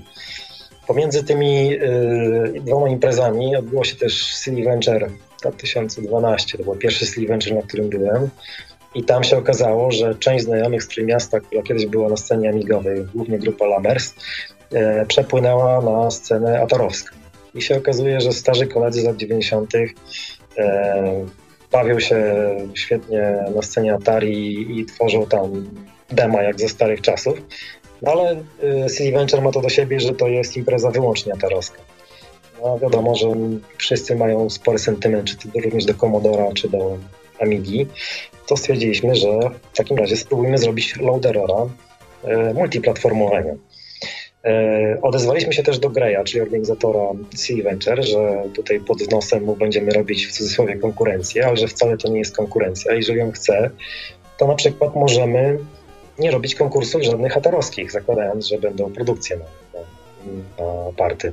Greju odezwał się, y, że absolutnie zupełnie nie postrzega tego jako wrogie działanie czy cokolwiek innego, że jak najbardziej popiera chętnie, że absolutnie nie, nie, nie chce nas ograniczać i że co to była za impreza multiplatformowa, jakby nagle miało nie być na niej Atari. No to, no to, no to nie multiplatformowa, to jakoś ten. Także od tego czasu z Grajem mamy świetny kontakt i w ogóle Graj był u nas E, sam ze swoim Falconem e, w 2014 roku. I jako organizator zalatany, że tak powiem, znerwicowany i tak dalej, mówi, że strasznie się cieszył, że w końcu mógł usiąść sobie jako uczestnik i tak, no, po prostu no, pogadać z kolegami, popuszczać DMK z Falcona, no wiesz, no, odpocząć, no i nacieszyć się znowu tym klimatem, nie? a nie tylko ganiać z wieszonym językiem, bo tu, wiesz, kibel wywalił, albo piwo się skończyło, albo coś tam. Wiesz, klimaty organizacyjne to są jednak ciężkie i organizator na party się nie bawi. Tak to niestety wychodzi. A jak się bawi, to zazwyczaj może to się źle przełożyć na, na to, co się dzieje, wiesz, na party. No. No my się raczej dość słabo bawimy na party i staramy się, że tak powiem, no oczywiście bawimy się, bo to jest impreza organizowana też dla, przez nas, dla nas, e, ale no, na przykład z alkoholem mocno uważamy, żeby nie, nie przesadzić, bo musimy kontrolować sytuację, wiesz, różnie może być, pożar, cokolwiek, nie, policja, te sprawy. Tak, tak, to nie można być ten, pod wpływem nawet prawnie. No, znaczy, wiesz, tam piwko dwa, góra trzy to można, ale bardzo uważamy, żeby albo ktoś był trzeźwy, bo też na noc bardzo często jest tak, że ośrodek jest zostawiany nam na noc. Organizatorzy e, miejscy no, mają swoje rodziny. E, no, ostatnie dwie imprezy zostawili nam po prostu klucze i tutaj już e, odpowiadamy. E, ja mam podpisane, że tak powiem, na siebie cyrograf, że za, odpowiadam za zniszczenia. I to jest tak, taki fajny cyrograf, że e, nie, nie dostaje nic, w sensie finansowym. E, dostarczam cały program imprezy e, na dany dzień i godzinę, e, plus wszystkie materiały łącznie z projektami dyplomów, projektami tam wszystkiego. Nawet praktycznie dostarczam produkcję na kompo, to już tam, tak powiem, jest w cudzysłowie, że to jest tak jakby w mojej gestii, żeby czy się konkursy będą, czy nie. I odpowiadam za całość, za straty w infrastrukturze i we wszystkim for free. Także taki papier ostatnio też dostałem do podpisania przy ostatniej imprezie, no ale też zostawiają mi klucze do, do, że tak powiem, instytucji publicznej, miejskiej, więc poniekąd rozumiem ich trochę. Ale stąd też wynika dlatego, że właśnie powiedzmy bardziej jesteśmy, przynajmniej ja, jakoś tam zalatany w pięciu miejscach naraz i lekko poddenerwowany, ja to nazywam trybem bojowym, e, niż że siedzę sobie z piwkiem i wiesz, sobie rozmawiam z kolegami to wiem o co, wiem o co chodzi, więc e, a, a scenowa brać potrafi być no, mało przewidywalna momentami. No tak, no tak. No, trzeba czasami tam napominać, żeby uważać, tym bardziej, że sprzęty niektóre są naprawdę E, cenne i idą w tysiące, chociażby Commodore PET, które były na imprezie, czy same Coupe, czy właśnie Falcony, wypasione Amigi. Zresztą każdy sprzęt każdego kolekcjonera dla nas jest cenny i każde zniszczenie czegokolwiek przez głupotę byłoby bolesne, tak? Nieważne, czy to jest kolejny Commodore, czy kolejna 500. No kurczę, ktoś o to dba, jest to czyjś konik, hobby, czy jak ma, że tak powiem, wyjechać z imprezy ze stratą taką głównie na, wiesz, na, na dobrym samopoczuciu, to kurczę, no to ja bym się czuł niefajnie, tak? Staramy się to ograniczać, więc wiadomo, impreza imprezą, też lubimy zaimprezować, ale fajnie by było, żeby jednak uważać i szanować właśnie cudzą własność czy cudzy sentyment, nie? No raczej. E, a powiedz mi teraz y, przy takiej organizacji, jak pozyskujecie sponsorów i czy ich pozyskujecie i czy to wychodzicie na zero, czy musicie dokładać, czy w ogóle jest perspektywa rozwoju, że to może być taka impreza bardziej nie, dochodowa dla Was, żeby można było inwestować y, na następny rok i, i, i tym podobne. Powiem tak, my absolutnie zakładamy, że to jest impreza profit dla nas. E, jako organizatorów środowiskowych, bo trochę dzielimy organizator miejski, to jest ta strona miejska i tam też jest organizator właśnie ten Tomek Maciu, który e, to spina od strony miasta, a e, z, od strony organizatorów środowiskowych, czyli tych właśnie scenowych i, i dookoła, forumowych, to zakładam, że jest to non-profit. U nas organizator, czy, czy wystawca, w sensie, czy wykładowca bardziej, to jest taki człowiek, który wchodzi za darmo oczywiście, na całą imprezę i dostaje koszulkę. I to są profity, które my wyciągamy z tej imprezy. Tak? Natomiast może się, tak może sobie w CV, jak składa gdzieś e, w pracy, że jest współorganizatorem imprezy, może sobie wpisać i, i zarówno miasto, jak i my jako główni organizatorzy potwierdzą to, że wiesz, że ma doświadczenie w organizowaniu e, dużych imprez. E, jeśli chodzi o sponsorów, my ich zapraszamy zawsze. E, no mamy parę osób, do których dzwonimy, czy są chętni coś nam dorzucić. E, zazwyczaj tak, no tutaj na przykład e, Lotarek, e, zawsze do niego dzwonię, czy, czy da nam jakieś nagrody na RetroComp, Game Compo, Game Dev Compo oczywiście. No i Lotarek ostatnio mówił mi, że obrażam go tym telefonem, bo on mówi, że deklaruje, że dopóki będziemy organizowali to kompo, to on zawsze będzie nagrodą super, super sprawa, tak. E, jest Aceman, który e, zawsze przyjeżdża do nas ze swoim stanowiskiem i daje nam nagrody rzeczowe. E, jest Bachu, który też ma swoje stanowisko i nas wspiera. Jest Adam Zalepa, który też nagrody rzeczowe. I wiesz co, w ten sposób to składamy. Natomiast to jest to, to nasz, trochę drenujemy nasze środowisko. Natomiast od strony miasta wygląda to tak, że GAG ma jakiś tam swój budżet y, imprezowy i jeżeli jego festiwale dobrze wyjdą, a tu co parę tygodni, nie wiem, festiwale, imprezy różne te, to oni z tego swojego budżetu są w stanie jakąś kasę na zorganizowanie tego wyłożyć. I, i ta kasa idzie, na przykład koncert Władysława Komendarka. Powiem szczerze, że to była kasa rzędu no z czterema zerami, tak? Mhm. Sprawa. Także może no, no, powyżej 10 tysięcy. Tyle powiem, że to kosztowało. Ściągnięcie ekipy, wszystko i tak dalej. I to zasponsorowało miasto oczywiście. Y, w ramach własnej promocji y, oczywiście GAK ściąga jakichś tam sponsorów, którzy mu, że tak powiem, pomagają zredukować ten, ten wydatek i wiem, że Politechnika Gdańska się dorzuci, jakieś firmy, które przyjeżdżają z cateringiem, czy jakieś tam był kebab swego czasu w 2013 roku, w 2014 i 2015 były food trucki. To z tego co wiem, jakaś tam, że tak powiem, no wiadomo, że zarabiają te food trucki i inne jadłodajnie, więc one jakiś tam grosz wsypią do, do gaku.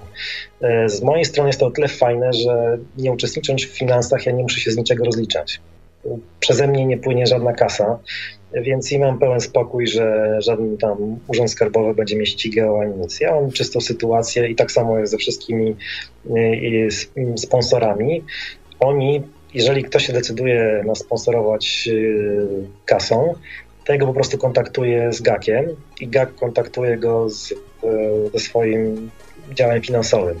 I tam jest jakaś umowa sponsorska, z tego co wiem, robiona, że to sobie może dany darczyńca odliczyć od podatku, tak to przebiega.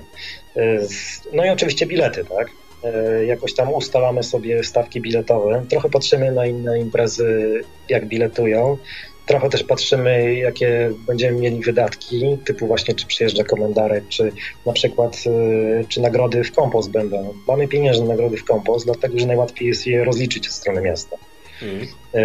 I tak dlatego zastrzegamy sobie, że ktokolwiek bierze w kompo musi albo sam odebrać tę nagrodę, czyli przyjechać z dowodem osobistym, albo przedstawić razem, zgłaszając e, pracę na konkurs, musi przedstawić swojego przedstawiciela, który odbierze za niego tę nagrodę. E, bo to trzeba pokwitować w księgowości, w GAK-u. W momencie odbierania nagrody trzeba po prostu to odebrać. Nie ma nagród rzeczowych, e, które przechodzą przez GAK bo one trzeba by, trzeba by jakoś się tam inaczej rozliczać. Nagrody rzeczowe, które dostajemy od naszych sponsorów środowiskowych, to z kolei GAK się tym nie interesuje w taki sposób, żeby to rozliczać, więc my to możemy rozdzielić w, w siateczki i rozdać po prostu zwycięzcom. Tak wyglądają te sprawy od tej strony. A... a bilety, na razie wiesz co, powiem Ci, że jest dobrze na tyle, że wszystkie imprezy do tej pory wyszły na zero. No na zero, czy delikatnie pod, czy delikatnie nad, ale to jest kwestia 200 zł w minus, 200 zł plus. No, czyli, czyli na zero. A, czy A dla takiej myśl... instytucji, wiesz, ważne jest też, że e, promocja i miejska, promocja samej instytucji w mieście, że działa i że ma unikalną imprezę dość i im się to, że tak powiem, nie, no nie marudzą, że, że tu są do tyłu czy coś tam, a z reguły wychodzi to na zero. Mm. A wobec tego myśleliście mm, o, o, wypłynięciu na szersze wody, czyli nie wiem, ataku Onetu, Komputronika, czy tam innych jakichś y, znanych, nie wiem, sklepów w, Pol w Polsce, które mogłyby, są związane poniekąd z komputerami na przykład. Wiesz co, bardziej jeśli już byśmy takie kontakty znaleźli, to po to, żeby skontaktować ich y, z, z gakiem bo też nie wszystkie, na przykład zgłaszały się nas futraki czy inne, do mnie bezpośrednio jakieś inne e, firmy z żarciem i ja nie mogę i pytają mnie, czy mogą też przyjechać ze swoim. A widzisz, z kolei jeśli Gakius jest umówiony już jest z, kimś innym i dajmy na to ten ktoś inny wpłaca im jakąś, e, że tak powiem, stawkę za, za to miejsce, to nie chcą kogoś drugiego, tak? Więc tego typu sprawy tak czy siak przechodzą przez GAG. I jakby był duży sponsor, to tak czy siak słalibyśmy, znaczy, że tak powiem, ścieżka przejścia jest do, e, przez, przez e, dział finansowy e, SMGAG. Mhm. Ze mnie to zdejmuje wszystkie kłopoty typu właśnie, wiesz, faktury, nie wiem, umowy, cokolwiek. Ja jestem no, osobą prywatną, rozumiem. jestem wolontariuszem po prostu, tak?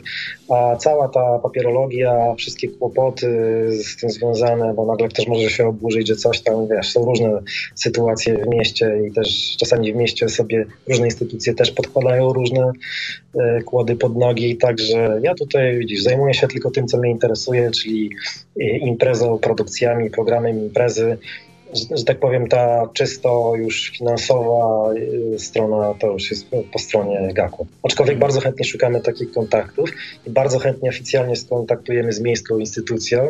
Tak jak mówię, y, taki sponsor dostaje y, umowę, właśnie papier, że może sobie odliczyć tą darowiznę od podatku. No bo to musi być wszystko na legalne.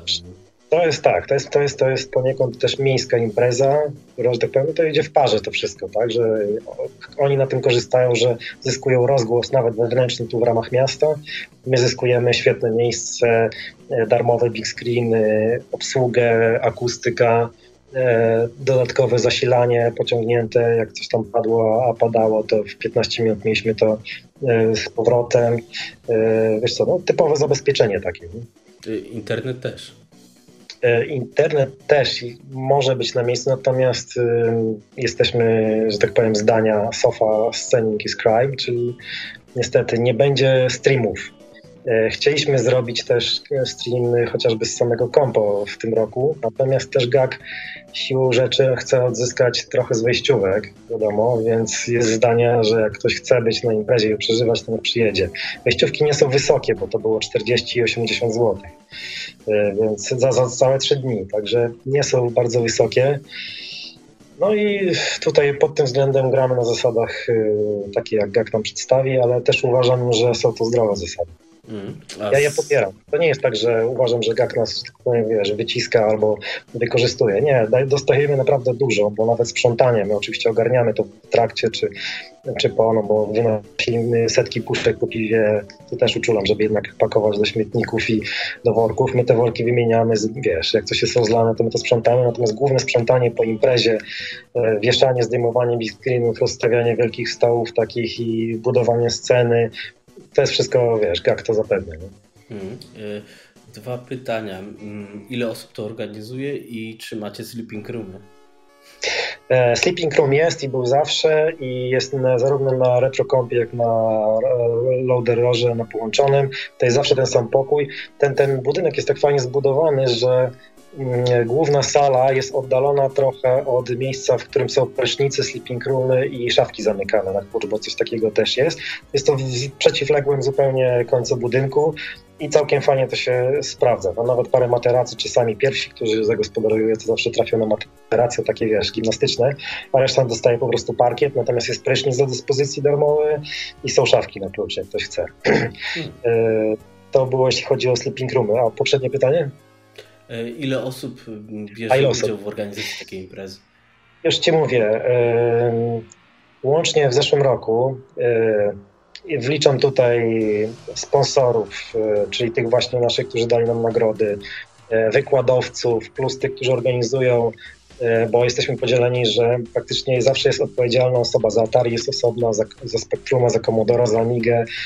Są osobne tak jakby strony pilotujące demo show i zbieranie entry, czyli prac na konkursy, są osobne osoby. E, w zeszłym roku było to chyba 32 osoby wszystkich w sumie, z czego tak około 12-15 jest zaangażowanych bardzo mocno, znaczy mocno, a jakaś szóstka jest tak naprawdę bardzo mocno. Hmm. Eee, słuchaj, to teraz takie pytanie naturalne o konkursy. I, no ogólnie, jak jak, jak impreza wygląda i do tego konkursu? Ta impreza jest multiplatformowa, aczkolwiek też są, co roku zastanawiamy się na przykład nad e, większym sprofilowaniem imprezy. I w tym roku, znaczy w tym roku, ostatnia impreza, czyli 2015, e, była sprofilowana 8-bit i Amiga. Czyli no niestety musieliśmy podziękować, e, a była propozycja dema na Atari ST, ale E, tutaj z racji 30-lecia Amigi i no, chcieliśmy też zrobić tą Amigę, tą scenę amigową troszeczkę obudzić, co się chyba udało, bo o ile scena jest e, w Polsce bardzo prężna, komodorowska daje sobie radę, spektrumowa, no jaka by była, jest malutka, ale trzeba przyznać, że całkiem prężna, jak na polskie warunki, bo coś tam się dzieje, jak na taką ilość osób, to dzieje się sporo, albo wręcz dużo. E, no, amigowa scena, mimo dużej ilości ludzi, to tak jeśli chodzi o produkcję, to, to w ostatnich latach było dość słabo. Więc e, tutaj bardzo chcieliśmy, że wywodzimy się z Amigi. Większość organizatorów w jakiś sposób e, jako z głównym komputerem to się identyfikuje z Amigą. No to bardzo nam zależało, żeby, no nie wiem, no, dać możliwość, wiesz, my sami tego nie podźwigniemy, nie? natomiast dać jak najlepszą możliwość zrealizowania tego ludziom. No i udało się, więc y, podzieliliśmy tutaj na 8-bitowe i osobno amigowe. Y, wyszło bardzo fajnie, bo 8-bitowy blok był no, całkiem fajny, sensowny. Było łącznie chyba 50 parę prac, z czego chyba z 8 dem, sporo grafiki i muzyk. No i amigowy blok też był całkiem sensowny, bo było 8 produkcji kodowanych na Amigę bardzo dobry, bardzo dobry rezultat, a szczerze powiedziawszy, przy dobrych wiatrach mogło być 11. Trzy prace po prostu nie zostały ukończone. Trzy, o hmm. których my wiedzieliśmy, tak? Nie wiem jeszcze, co tam po prostu... E, powiedzieliśmy, że jest szansa na te trzy kolejne i one niestety nie zostały na czas skończone, no, ale i tak, osiem chyba nawet e, powiedzmy spodziewaliśmy się jakichś sześciu w miarę na pewno z różnych deklaracji. Natomiast 8 to już no były dla mnie dwie niespodzianki. Nie wiedziałem, że te dwie prace będą, albo dowiedziałem się na dwa tygodnie przed. Jest tak około 5-6 liczyłem, że jest szansa. E, grafika, muzyka też bardzo dobrze. Slayer twierdzi, że jeśli chodzi o graficzne e, kompo, to naprawdę tutaj na światowym poziomie. Hmm.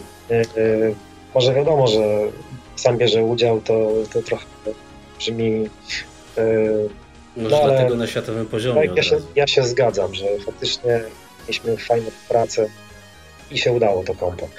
Jeśli chodzi o 8-bitowe yy,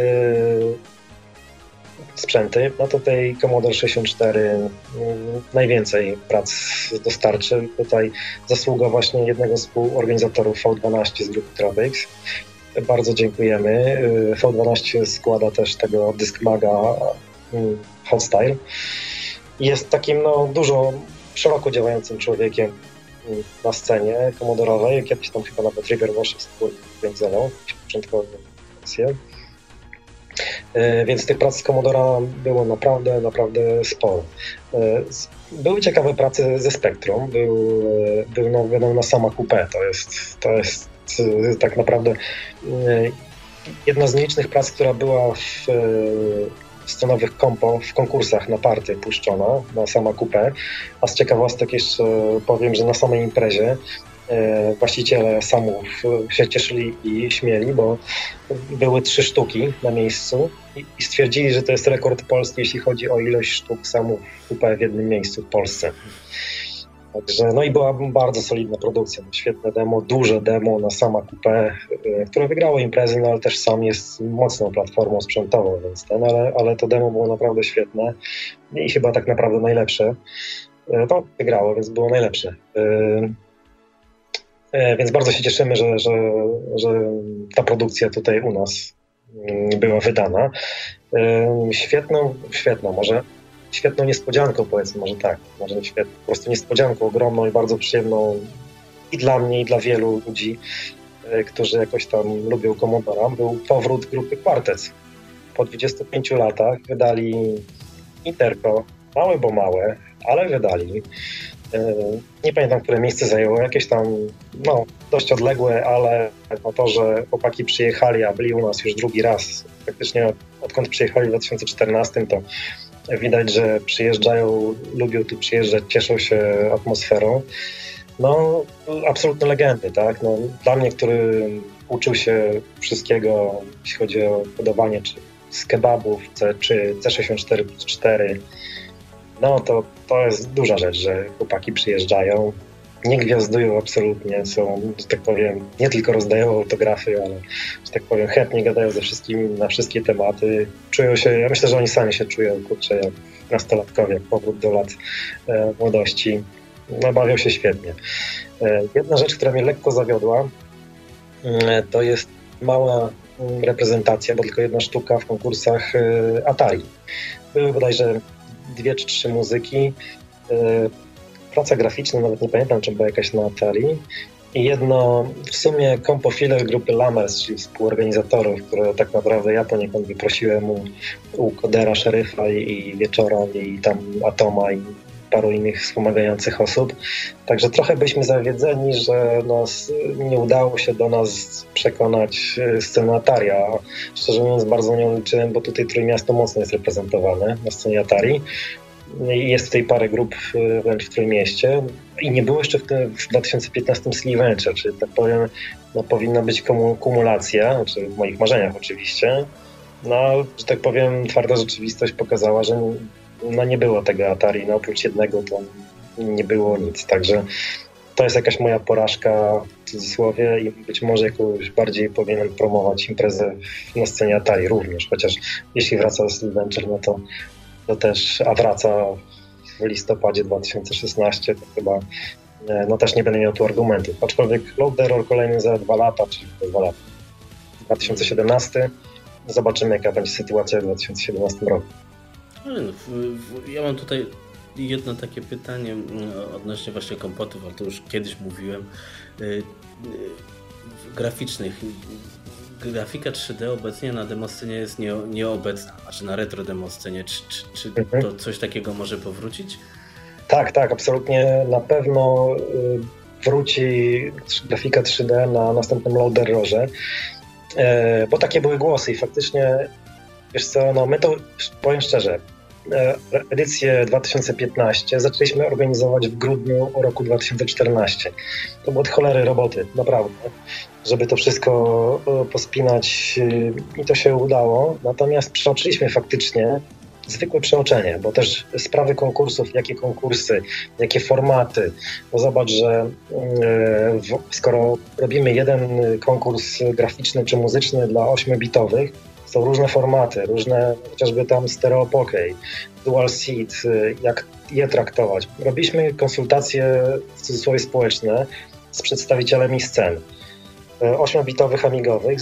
Znani graficy i muzycy, koderzy, poprosiliśmy ich o pomoc w doprecyzowaniu zasad konkursów formatów, ograniczeń i tak dalej. Na tej podstawie stworzyliśmy komporulsy i kategorie, bo też sprawa jest taka, że e, od GAK, od miasta dostajemy budżet wielkości X. Ten budżet wielkości X dzieli się na ilość kategorii i tam sobie rozkładamy w kategoriach pierwsze, drugie, trzecie miejsce. Z tym, że miasto zastrzega sobie, że jeżeli w danej kategorii będzie mniej niż trzy prace, to ta część tego X, która odpowiadała, była, znaczy była dostępna w tej kategorii, nie przechodzi na inne kategorie, tylko wraca do miasta. Tracimy ją. Więc trzeba było rozrobić jak najmniejsze, najmniejszą ilość kategorii, żeby nagrody nie były symboliczne. I tak to działa niestety. Tu jesteśmy, no, mamy takie podpisane zasady przedstawione przez księgowość. Tutaj nie mieliśmy pola do dyskusji, tak to jest. Jeżeli jest y, na przykład, jeżeli są trzy prace, to jest nagrodzone tylko pierwsze miejsce. Jeżeli jest mniej niż trzy, no to konkurs jest bez nagród pieniężnych. To muszą być przynajmniej cztery prace, żebyśmy mogli nagrodzić pierwsze trzy miejsca. Dlatego też, żeby właśnie zależało nam, żeby było jak najmniej kategorii. Mieliśmy Amigi na demo i intro, no dlatego wszystko to się nazywało Execom, tak samo w 8 kategorii. Zapomnieliśmy zupełnie o, niesłusznie, bo wiem, że wielu ludzi spróbowałoby swoich sił, tam byłoby sporo pracy, jak pozorom, na właśnie 3D, e, grafikę 3D. E, widzę, że Decrunch już fajnie, że zauważył to i że w ich chyba konkursach będzie coś takiego. Też widzę, że ktoś tam bardzo fajne, to też będziemy dyskutować, ale mi się podoba takie ograniczenie, że to ma być e, chyba 3D, które będzie wyświetlane w trybach OCS-owych przestworzone za, za pomocą narzędzi OCS-owych. Nie wiem, dokładnie nie pamiętam, ale e, w jakiś sposób ten kierunek mi się podoba. Na pewno będziemy, będzie graficzne 3D na następnym podroży. Ja to bym po prostu ograniczył do, do, programów dostępnych na Amigę do 95 czy coś. Albo tak, tak, tak. To jest, wiesz co, to jest kwestia przedyskutowania środowiskowo szeroko. Nawet może założymy, e, jak już będzie wiadomo, że organizujemy i kiedy, to założymy wątek, bo wiesz co, my te wszystkie rzeczy naprawdę dyskutujemy ze, z kim się da i to nie jest tak, że coś jest, e, wiesz, że narzucamy. My bardzo obserwujemy, wiesz, duże imprezy, e, w jaki sposób oni rozwiązują sobie sprawy kompotów i zasad i tak dalej. I wzorujemy się na tym oczywiście. Czemu nie korzystać z dobrych sprawdzonych wzorców? Nie? Dlatego, a też tutaj nie mam nic do ukrycia tak jak wiesz, kasa nie zostaje nic z kompotów dla nas, to wszystko wraca do miasta. Nam zależy, żeby, skoro są nagrody, żeby one poszły do ludzi, którzy władowali energię i supportują imprezy, tak? Ktoś spędził x czasu, dajmy na to robiąc y, grafikę, muzykę czy tam demo, to kurczę fajnie, jak mu się zwrócą koszty podróży, bo na przykład zajął trzecie miejsce i dostał tam stówkę, czy zajął pierwsze miejsce, dostał chyba 300 było za grafikę czy muzykę w tym roku. Jak zrobił demo, no to wiadomo, że się wysiedział, raz że kupę godzin, poza tym kilku ludzi to robiło, trzeba to podzielić, no to nagrody są odpowiednio wyższe. No.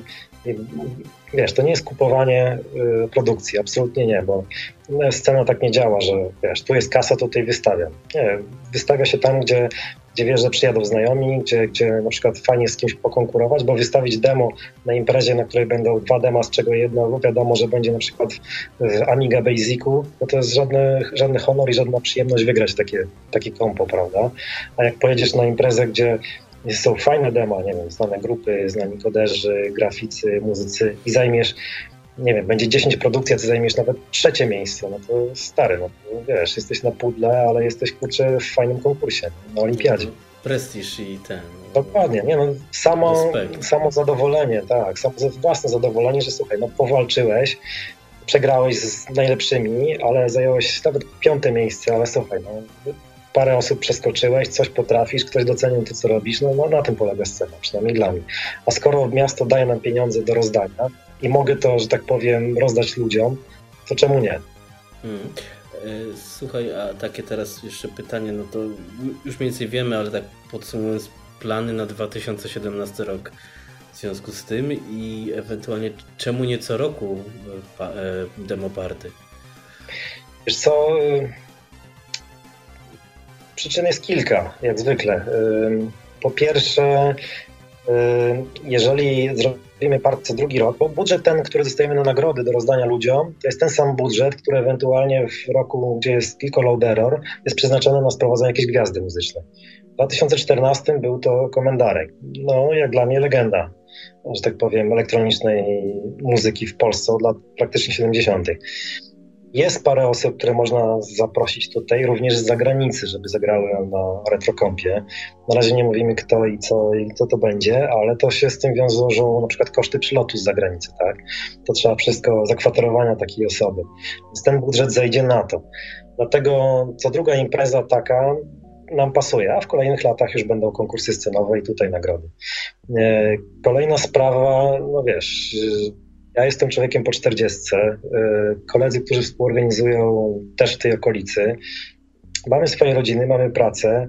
E, czasowo też nie wyrabiamy, a powiem Ci, że to jest drugie, to jest pół etatu. Dla mnie to było, jeśli nie cały etat pisania maili, tworzenia dokumentacji miejskiej, którą trzeba złożyć po prostu w archiwach miasta. Zajmowało mi to mnóstwo czasu i nie tylko mnie. Z takich ciekawych anegdot, które warto opowiedzieć, na przykład w 2013 roku zagrał u nas Jerzmiej i Pinokio. Oni zagrali za zwrot kosztów podróży z Krakowa samochodem, przedstawili kilometrówkę, bo oni wieźli mnóstwo sprzętu. Hmm. E, Pinokio grał za tarenkami na perkusji elektronicznej. No, tam były wydatki, żeby ich sprowadzić. E, I e, musieliśmy przedstawić miastu, dlaczego ten wydatek idzie na, na tą kilometrówkę czy tam paliwo. I był problem, bo panie w, finansach miasta stwierdziły, aha, gra zespół, na zespół. No gra, na czym gra? Na jakich instrumentach? Trzeba podać na jakich instrumentach. No Pinokio korzysta Atari 65XE. Proszę pana, nie mamy takiego instrumentu w spisie miejskim. No i jak to zaksięgować w tym momencie? Powiem, że od 2013 roku Atari 65XE, Commodore 64, bodajże Amigi też są wpisane na listę instrumentów w mieście Gdańsku. Także już można, jak ktoś chce grać i w zestawie instrumentów przedstawi, że gra właśnie ze sprzętów retro, już w tej chwili jest droga przetarta, ale tego typu rzeczy muszą zostać na papierze złożone do miasta. Wszystkie konkursy, nawet demoscenowe, mimo że mało kto rozumie, o co w tym chodzi poza ludźmi z tym związanymi, są złożone jako dokumentacja miejska, jak na każdy miejski przetarg muszą być ogłoszone odpowiednio wcześniej, żeby potencjalnie przystępujący do konkursu mieli prawo zgłaszać wiesz, jakieś tam uwagi, pretensje, prosić o wyjaśnienia, to musi być odpowiednio poskładane. Wodki z głosowania są też przetrzymywane jako dokumentacja co do wyników tego konkursu są po prostu archiwizowane, bo wyszła kasa na nagrody, więc, że tak powiem, na jakiej podstawie wyszła. Ano był konkurs, a jak był rozstrzygnięty konkurs, proszę ilości punktów z kart do głosowania. Wiesz, to, to, to zabiera mnóstwo czasu.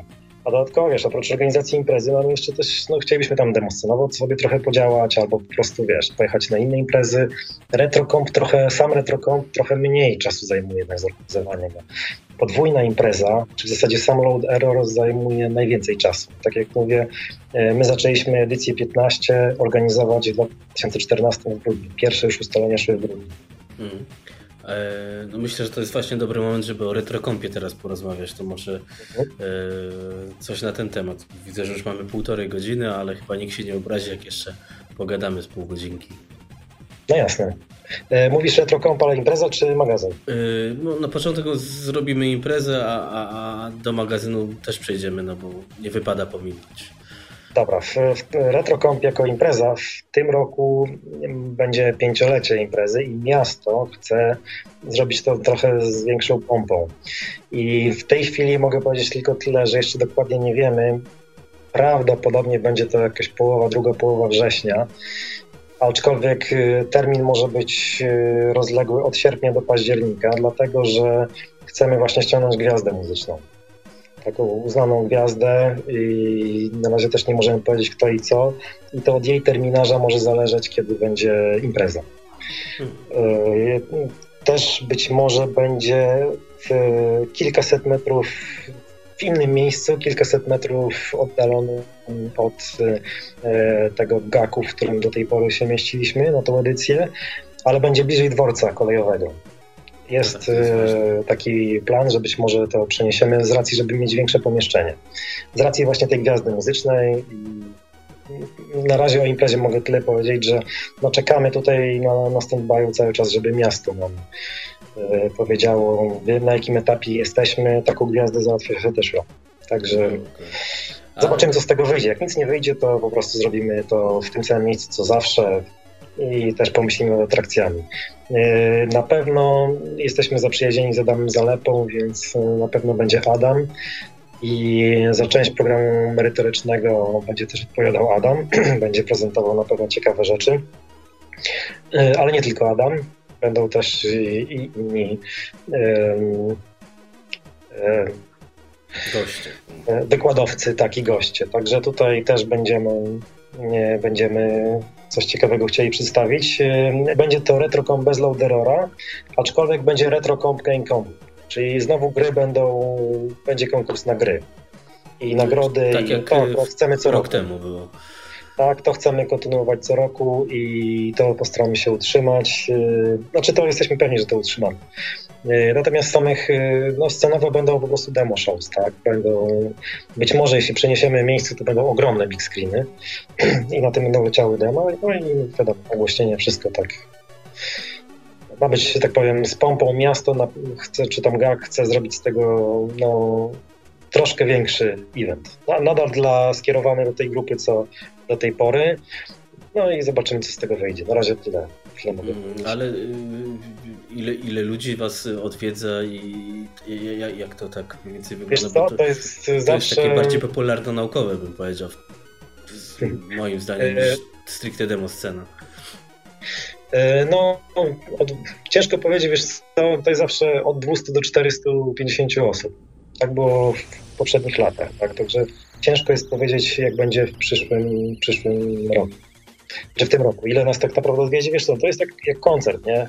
Ty organizujesz, jakoś tam reklamujesz, a później dowiadujesz na końcu, ile osób y, przyszło. No tak. No, grunt, żeby nie stracić, więc, więc to jest... Dokładnie, dokładnie. Jasne, to słuchaj, no dobra, to, to, to, to, to jak już jesteśmy przy tym retrokompie, no to wspomnijmy o, o gazecie Retrocomp, która się właśnie chyba z, między innymi z tej imprezy też narodziła, albo przynajmniej takie mam wrażenie. No tak, gazeta, wiesz co, narodziła się w taki sposób z naszych kontaktów z Adamem Zalewą, który jest wydawcą tego i też jednym z głównych, że tak powiem, e, no, kierowników całego zamieszania związanym z tym, ale e, z kolei ekipa, która pisze do tej gazety, to są w jakiś sposób mocno ludzie związani albo z Amigazynem, działalnością Adama, albo zazwyczaj współorganizatorzy Retrocompa. E, chcieliśmy z Adamem, żeby powstało multiplatformowe pismo, a no wiadomo, mieliśmy już sprawdzoną bazę ludzi, bo to jest bardzo cenne istotne. Przy okazji organizowania imprezy mm, Retro Compload no, poznaliśmy naprawdę fajną grupę i to jest jeden z głównych dla mnie osobiście jakichś tam zysków z tej całej imprezy, że poznaliśmy fajną grupę ludzi, którym możemy zaufać, jak bierzemy się za jakiś projekt kolejny i zapytamy, czy deklarują się chęć wsparcia, to można zaufać, że, że wspierać. E, są to wiadomo pasjonaci z, z ogromną wiedzą, więc e, jeszcze chęcią jej przekazania, więc no, wiesz, połączone punkciki, tak? Się udało połączyć to w coś takiego, co wyszło jako magazyn. Jasne i to, to, jest, to jest plus. Teraz właśnie mm, ja mam takie mm, pytanie e, kontrolne, że tak powiem, bo tutaj mm, żyjąc w Niemczech, odwiedzając powiedzmy dowolny kiosk, jestem w stanie znaleźć gazetę o tematyce retro, normalnie w kiosku. Czy myślisz, że retro comp y, w przyszłości może też się znaleźć w takiej sytuacji, co moim zdaniem byłoby fajne, żeby to było bardziej mm, mainstreamowo, że tak nieładnie to nazwę. Wiesz co, byłoby to fajne na pewno, natomiast jestem realistą i nie sądzę, żeby tak to się, że tak powiem, udało zrobić. Co więcej, nawet nie mam, ja osobiście nie mam żadnego ciśnienia, żeby to było, że tak powiem, wiesz, no, na, w każdym kiosku, na każdej półce. Myślę, że wiesz co, e, jakiś tam próg zejścia czy zainteresowania takim magazynem to jest jakieś 500 osób w Polsce. I to bardzo optymistycznie przyjęte, chociaż chyba dość realistycznie z tego co wiem, bo Adam wypuszczał jakąś pierwszą partię zerowego numeru, później robił do druki, ale nie sądzę, żeby to było więcej niż 500 osób, a jeśli będzie, no bardzo fajnie. Ten, taki model dystrybucji przez Adama no chyba jest słuszny, wiesz, co do warunków i zainteresowania. no nie wiem, wiesz co, no też y, czasami zaskakują nas pewne rzeczy. Jak y, rok temu nie myślałbym, że będziemy wydawać takie pismo, a że na, na party, które organizuje, przyjedzie Hałjob i wyda swoje demo, tak? No to no pewne rzeczy zaskakują nas samych, czy że, że uda się zgromadzić 8 produkcji na Amigę, że, że, no, że party wyjdzie aż tak, y, jeśli chodzi o produkcję, świetnie. Być może, być może ja sam w tej chwili się mylę i być może Adam ma jakiś plan y, i, i fajnie, a fajnie realizuje różne rzeczy i wcale nie musi się z nim dzielić logistycznie ze mną czy z kimkolwiek innym, jak on to wszystko e, składa razem w całość kto wie, jak, wiesz, no, jak będzie w kioskach i zainteresowanie będzie na kilka tysięcy, no to kurczę. No, tylko się będę cieszył, ale tylko... będąc realistą i trzymając się ziemi, no to y, ja widzę, że ten sposób dystrybucji sprawdza się. E, magazyn praktycznie dostaje się tam parę dni po wydaniu. Wersja elektroniczna też funkcjonuje, jest wydawana w jakimś tam czasie. Zobaczymy. Jasne, to ja tylko tak sobie wiesz, że tak powiem, marzę, bo, bo widzę, że, że no rynek e, e, retro, wszyscy mówią, że rośnie, no to chyba w Polsce też będzie rósł, a, a w Niemczech, a już na pewno w Anglii jest to dużo bardziej wyrosły rynek i tam takie rzeczy są. Oby, oby, oby to rosło, oby to rosło. No, gdzieś jest jakiś sufit, wiadomo, nie? że gdzieś to się skończy. No, mam nadzieję, że to jesteśmy na etapie, że, że tak powiem, wczesnego rozrostu, ale też nie mam żadnych oczekiwań co do właśnie. Raczej jest, wiesz, staram się trzymać tego, że dobrze jak będzie schodziło 300, 400, 500 numerów, to, to będzie jakaś stała baza. Pisać warto nawet dla kilkudziesięciu osób, tak samo jak imprezę warto organizować nawet dla kilkudziesięciu osób, które lubisz, które znasz, które chcą tego, przyjeżdżają się bawić, wiesz, no. Dla kilku, że tak powiem, fajnych ludzi warto robić wiele. No tak, życiu ważne są tylko chwile. Ale no, no tak. Y, chciałem się zapytać y, a propos tej mm, gazety, czy jak ktoś chciałby do niej pisać, to ma się z, nie wiem, z tobą kontaktować, czy po prostu od razu... Najlepiej z Adamem. Najlepiej z Adamem, bo ja szczerze mówiąc też już tyle wron ciągnę za ogon, że już też y, nie wyrabiam, a też Adam najlepiej planuje, co do którego numeru się zmieści, bo też Adam ma możliwość pewnych tematów przerzucenia do Ami magazynu, a część do retrokompa. W zależności od tego, jaki to jest materiał, albo na przykład jeżeli planowany jest numer bardziej sprofilowany, rzucam sobie tak na hardware albo na programowanie, to warto któryś artykuł przytrzymać do tego numeru, który będzie wydany jako kolejny, niż puszczać w aktualnym. Mhm. Także tego typu logistyczne jak najbardziej e, Adam, ale gorąco zapraszamy wszystkich, bo to jest wiedza unikalna. Ja będąc amigowcem bardzo chętnie czytam na przykład rzeczy o Commodore czy o Amstradzie ja to, to nie, nie, traktuję tego pisma, że to jest o tylko Amiga, bo się to identyfikuje z Amigą. Bardzo wielu fajnych rzeczy dowiaduję się o innych sprzętach, które też mam, ale nie myślałem, żeby je rozszerzać. Po prostu skolekcjonowałem sobie i trzymam w szafie. A po przeczytaniu artykułu stwierdziłem, że kurczę, no może faktycznie warto na przykład jakiś kart czy rozszerzenie dokupić, bo ktoś to sprawdził, że to się sprawdza, takie ma mankamenty.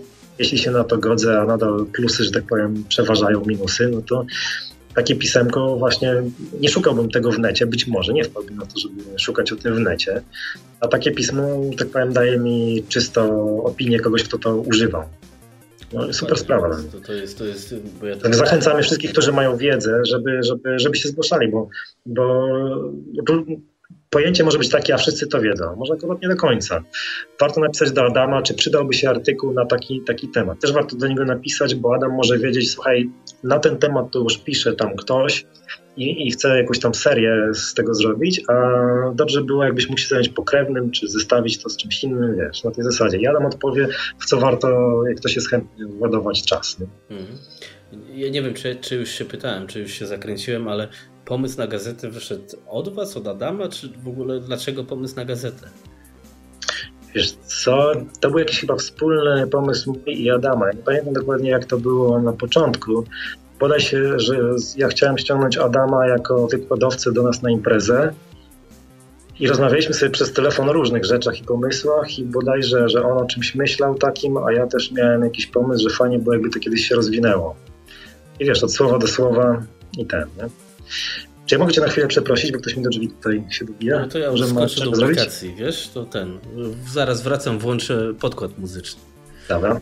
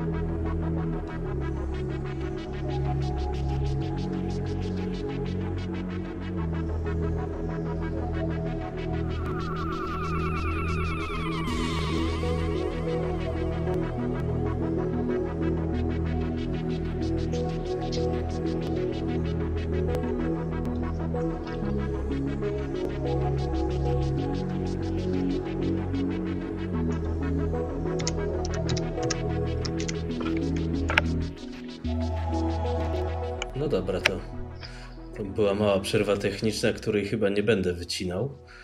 Dobra. Przepraszam za przeciąganie. Tak, nie, nie ma problemu, ale tak widzę, że na razie tfu, tfu, wszystko nam dobrze działa. Teoretycznie można by to pra praktycznie streamować live nawet. Tylko... Może następnym razem. Tak, tak. Po retrokąpie. E, dokładnie. E, słuchaj, co ja by tu chciał, bo my mówiliśmy o czym? O gazetce. O gazetce, aha, chciałem tak, się że pomysł coś... był wspólny. O, Adama i jakoś tam mój. Y, no i też właśnie fajnie, że to wszystko Adam miał już przetrenowane w sensie wydawania papierowych magazynów, więc wiesz, ścieżki przetarte usprawniają wiele rzeczy. Y, no z kolei ja odpytałem swoich znajomych, współorganizatorów, czy są chętni uczestniczyć w czymś takim. Wiadomo, że to też profitów nie przynosi że to jest jakiś czas władowany znowu kolejny poświęcony na hobby, a wiadomo, że niektóre żony czasami różnie na to patrzą. E, ale udało się bardzo fajnie e, zgromadzić grono redaktorów, zgłaszają się nowi. Bardzo zachęcamy, bo jak mówiłem, jest to wiedza unikalna i naprawdę o wielu rzeczach ludzie lubią czytać, które ktoś tam sobie przetrenował i uważa, że ma coś fajnego do podzielenia się z resztą ludzi. A jeszcze fajnie mieć to wszystko później na pamiątkę na papierze. Zapraszamy. Dlatego ja właśnie myślę, że to może być w przyszłości więcej niż 500 sztuk sprzedanych, bo ja, ja też jak czy, czy, czytałem e, no dowiedziałem się pewnych rzeczy, których nie wiedziałem, no bo ja się interesuję głównie tylko Amigo. A, mhm, mhm. więc więc nie, sam chyba podejrzewam, że masz tak samo, że nie szukasz w internecie informacji na temat, która cię nie interesuje, a w gazecie przypadkiem to zobaczysz.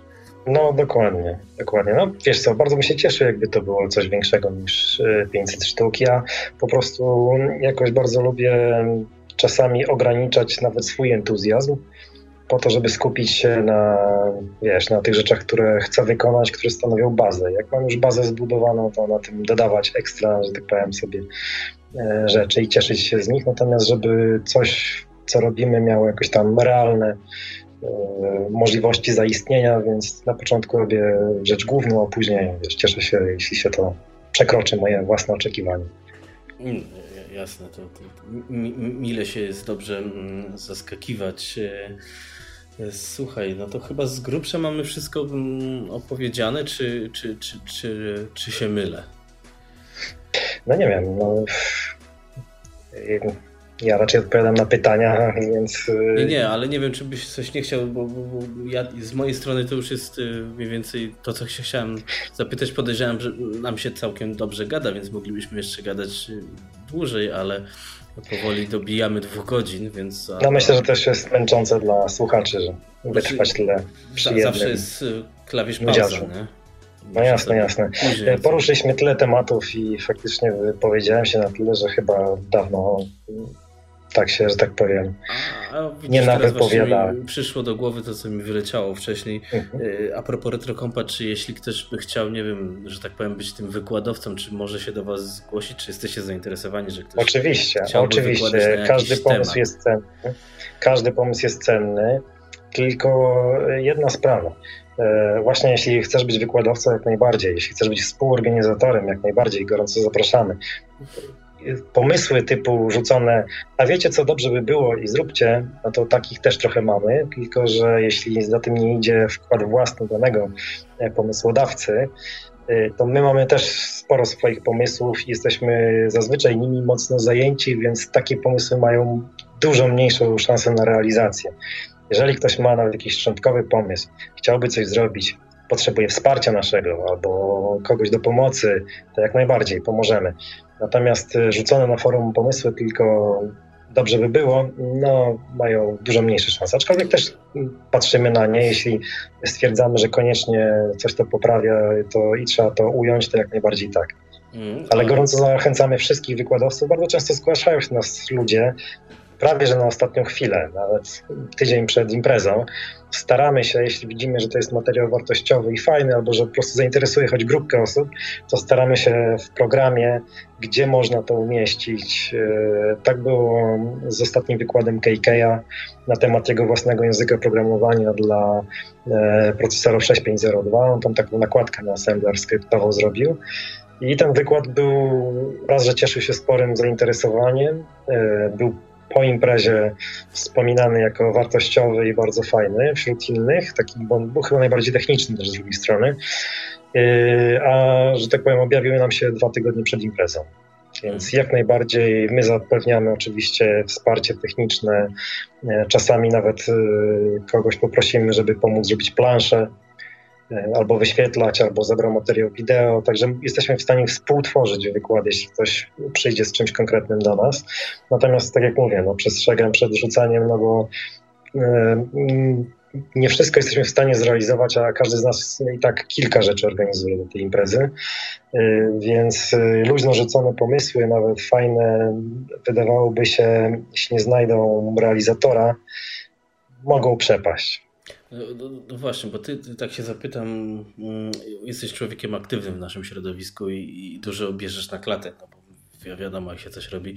Czy jest w ogóle szansa roz, rozruszania ludzi, bo mnie osobiście też po, powiedzmy denerwują te, te e, narzekania albo pomysły, albo zróbcie tak, tak jest lepiej, ale e, de facto jak ktoś coś ma zrobić, to już, już chętnych nie ma.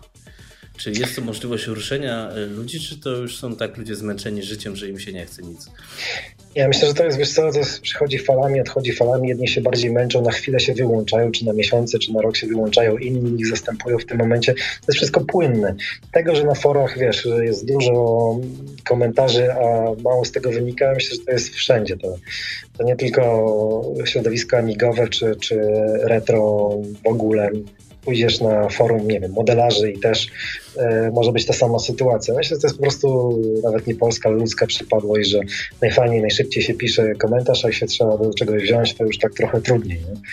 E, nic, nic lepszego niż, że tak powiem, da, dawanie możliwości e, no właśnie robienia czegoś fajnego, chociażby gry do konkursów, e, potencjalne możliwości wystawienia swoich prac, czy możliwości spotkania się, czy pisania jakichś kursów, czy tego nic więcej nie, nie, zrobimy. Jeśli to nie pomoże ludziom, to znaczy po prostu nie mają weny, żeby coś robić, tak? Natomiast, e, tak jak mówię, jedni na chwilę są bardziej zmęczeni albo zajęci czymś innym, e, to zazwyczaj, wiesz, przyroda nie robi puls. Ktoś się tam pojawia w to miejsce z czymś innym. E, jest wielu ludzi, którzy cały czas coś robią. Jest wielu ludzi aktywnych, którzy robią ogromne rzeczy. Ja na przykład bardzo lubię i podziwiam portal PPA, dlatego że to jest kupa roboty moderowania tego wszystkiego, wklejanie newsów i tak dalej. Ja wiem, że są inne też portale w Polsce, tylko nie mam czasu ich wszystkich ogarniać, więc powiedzmy, mówię, podziwiam robotę wszystkich, Exec jest jeszcze, tak, i też podziwiam robotę tych ludzi, którzy śledzą wszystko w całej sieci i ja jestem czystym konsumentem tej ich pracy. Czyli jak oni powklejają, no nie mam czasu łażenia po, po wielu stronach, więc jeżeli ja dostaję taką pigułę na tym portalu, który najczęściej odwiedzam, no to ja, kurczę, no dla mnie to jest spore ułatwienie. Więc e, cieszę się, że coś takiego jest. Cieszę się z każdej aktywności i takie właśnie pojawiają się kolejne imprezy. Bardzo kibicuję kolejnym imprezom, czy to scenowym, czy to po prostu meetingom. Im więcej takich, tym więcej ludzi się spotyka, tym razem chcą coś zrobić. Być może niektóre imprezy czy tam projekty zginą śmiercią naturalną, ale na ich zgliszczach powstanie coś nowego, może jakieś się połączą i coś z tego wyjdzie. Także każda aktywność, która jakakolwiek jest, jakkolwiek się nie skończy, zawsze uważam, że pozytywna. Okej, okay, a tak jeszcze do tych prezentacji się bym odniósł, czy mm, na waszej imprezie na przykład, bo ja tutaj jak stary chyba ewangelizator Amigi GNG, e, czy jest możliwość zrobienia takiej prezentacji, żeby pokazać te, te, te nowe rozwiązania dla tej garstki osób, ale no mimo Oczywiście. wszystko może kogoś zainteresować. Oczywiście, że tak. Co więcej, chyba w 2013 bodajże Kraszan z Pompersem pokazywali Morfosa a w 2014 bodajże Mufa przywiózł swojego Amiga One, tak? I tam tak. była taka, nie wiem, czy to było takie porównawcze, że czy to było porównawcze, czy nie, nie pamiętam, ale możesz się do nich odezwać jak najbardziej. Słuchaj, możemy możemy ten temat oczywiście zaprezentować. To jest dla mnie częścią tego samego, tego samego środowiska, więc to, że ja się tym nie zajmuję i że tak powiem, no powiem szczerze, mnie w tamtą stronę zupełnie nie ciągnie, ale to uważam za kawałek tego samego, wiesz, poletka i jak najbardziej pokazanie czegoś nowego, wiesz, no Windowsa nie będziemy prezentować nikomu, tak? No, myślę, że... Y, ale jakby ktoś przyszedł nawet z jakimś Linuxem, który byłby bardzo mocno w jakiś sposób, nie wiem, sprofilowany na, na retro, nawet emulację, albo emulację i development na tym Linuxie, też byśmy pokazali to jako narzędzie wspierające nasze hobby. No, to wiesz, na, na, przykład takim niezłym pomysłem a propos tego Linuxa może być e, e, Raspberry Pi, bo teraz wyszła wersja 3, która już ma Wi-Fi i z tego można za, nie wiem, 400 zł sobie zbudować konsolę bazując na RetroPie. To, to Jak może być ciekawostka. Jak najbardziej. Nawet w 2015 roku kolega Drygol pokazywał, to się, on to nazwał Retroblade, ale właśnie na Raspberry złożoną handhelda z ekranem bodajże wyjętym z systemu cofania, podłączonym do Raspberry i do emulatorków, ze zrobionym, wiesz, całym sterowaniem, zabudową wydrukowaną na drukarce 3D, e, pokazywał takie rozwiązanie. Jak najbardziej jest to jeden z fajnych tematów i wiesz, nie jesteśmy, że tak powiem, jakoś e, oślepieni tylko i wyłącznie sprzęt, który wyszedł z koszernych fabryk Commodore, Atari czy tam Sinclaira. Tak? Jak najbardziej wszystko, co dookoła się dzieje, też jest częścią tego zamieszania. Mm, to jeszcze taka techniczna, jeszcze Cię pomęczę. A propos tych prezentacji, mm, y, czy dobrze do tego jest przygotować przysłowiowego PowerPointa, czy nawet nawet może w skali na Amidze? To wszystko można podejrzewam podłączyć i pokazać od razu live, nie? Oczywiście, tak, jak najbardziej. Co więcej, możemy w jakiś tam sposób nawet rzutować yy, kamerką widok z klawiatury, wiesz, co klepiesz, co wciskasz i tak dalej, jakby była taka potrzeba. Najczęściej jednak jest to podłączane, bo też mamy y, osobną salkę wykładową. Wykłady możemy robić w dwóch miejscach. Możemy robić na sali głównej i część wykładów tam robimy, ale jeśli wiemy, że na przykład coś będzie troszkę mniejsze zainteresowanie czymś lub też, że lepiej by było, żeby to było w kameralniejszym jakimś takim, wiesz, środowisku typu będziemy rozmawiać na tematy bardzo techniczne i wielka sala, gdzie wiadomo, ktoś tam gra, ktoś puszcza demo, e, ludzie przechodzą, wiesz, rozmawiają głośno, może to po prostu przeszkadzać. To tego typu rzeczy przenosimy na mniejszą salkę, gdzie jest osobny big screen, gdzie można się podłączyć do rzutnika, gdzie jest nagłośnienie, że nie musisz drzeć, wiesz, przez ilość tam ludzi, tylko masz mikrofon i możesz prezentować e, swój temat. Mm. To do uzgodnienia z, i pytamy właśnie wykładowcę, czy chce na dużą salę. Okay. Trochę możemy sugerować akurat, wiesz co, to, to będzie fajniejsze na dużą salę, albo na przykład to lepiej będzie w mniejszej, bo będzie większy spokój, tak? Prezentujesz, nie wiem, Kraszan kiedyś Digiboostera prezentował, no i wiadomo, że no, e, muzyka, więc lepiej, żeby było mniej zakłóceń, e, w sensie, wiesz, rozmów i różnych tam efektów dźwiękowych. W małej sali to fajnie wszystko wypadło. E, a później i tak były dyskusje długie po wykładzie, wiesz, już z tymi kilkoma osobami, które chciały wręcz zasugerować zmiany w programie. Mm. I właśnie a propos tego też bym chciał się odnieść, bo mm, no, efektem można powiedzieć poniekąd jakimś retrokompa jest świetna gra Tanks Fury. E, tak. I w tym momencie takie powstaje pytanie, czy na przykład w tym roku będzie możliwość jakiegoś zorganizowania, nie wiem, mm, developers conference dla, dla twórców gier, czy, e, czy, czy indie gier. Mam nadzieję, że wiesz o co mi chodzi. Ja rozumiem, rozumiem. Wiesz co, no nie wiem, czy nie zdradzę to jakiejś tajemnicy, ale są przymiarki, żeby z twórcami Tanks Fury się spotkać i porozmawiać sobie właśnie w ramach Retrokompa. No, to super. Także będzie można e, z chłopakami pogadać, dowiedzieć się dokładnie wszystkiego, e, jak wyglądał proces tworzenia. E, szczegółów technicznych zapewne też UN tam nie będzie chował dla siebie aż tak bardzo. Był dwa lata temu, ten rok temu, czyli w 2015 nie przyjechał do nas z jakichś tam względów rodzinnych, ale chyba będzie w przyszłym roku z tego względu. Możemy też, jeśli ktoś by chciał na przykład, a może uda się chłopaków namówić, żeby właśnie nawet warsztatowo podeszli do pewnych rzeczy i zaprezentowali pewne rozwiązania, wręcz warsztatową. To jest temat otwarty, jeśli będą takie propozycje i chłopaki będą chętni, to jak najbardziej. Zachęcamy zresztą wszystkich, żeby ktokolwiek wymyślił bibliotekę fajną. Wiem, że powstaje e, przez chłopaków ze Szczecina, ze wsparciem chłopaków e, też na forum. Jakaś biblioteka na bazie mm, Castle Hack. To była taka gra, której preview widzieliśmy w 2013 roku miała być skończona na 2015, to się nie udało i wiem, że projekt y, nadal będzie rozwijany, ale też powstaje jakaś biblioteka, która ma ułatwić y, w przyszłości ludziom, no wiesz, ogarnąć takie podstawowe tematy do developmentu gier. Y, jakieś biblioteki graficzne, no, szybsze niż te systemowe, kontrola, sterowanie, wszystko wiesz. Takie warsztaty byłyby, byłyby super, może by to wpłynęło na, na ilość i jakość produkcji.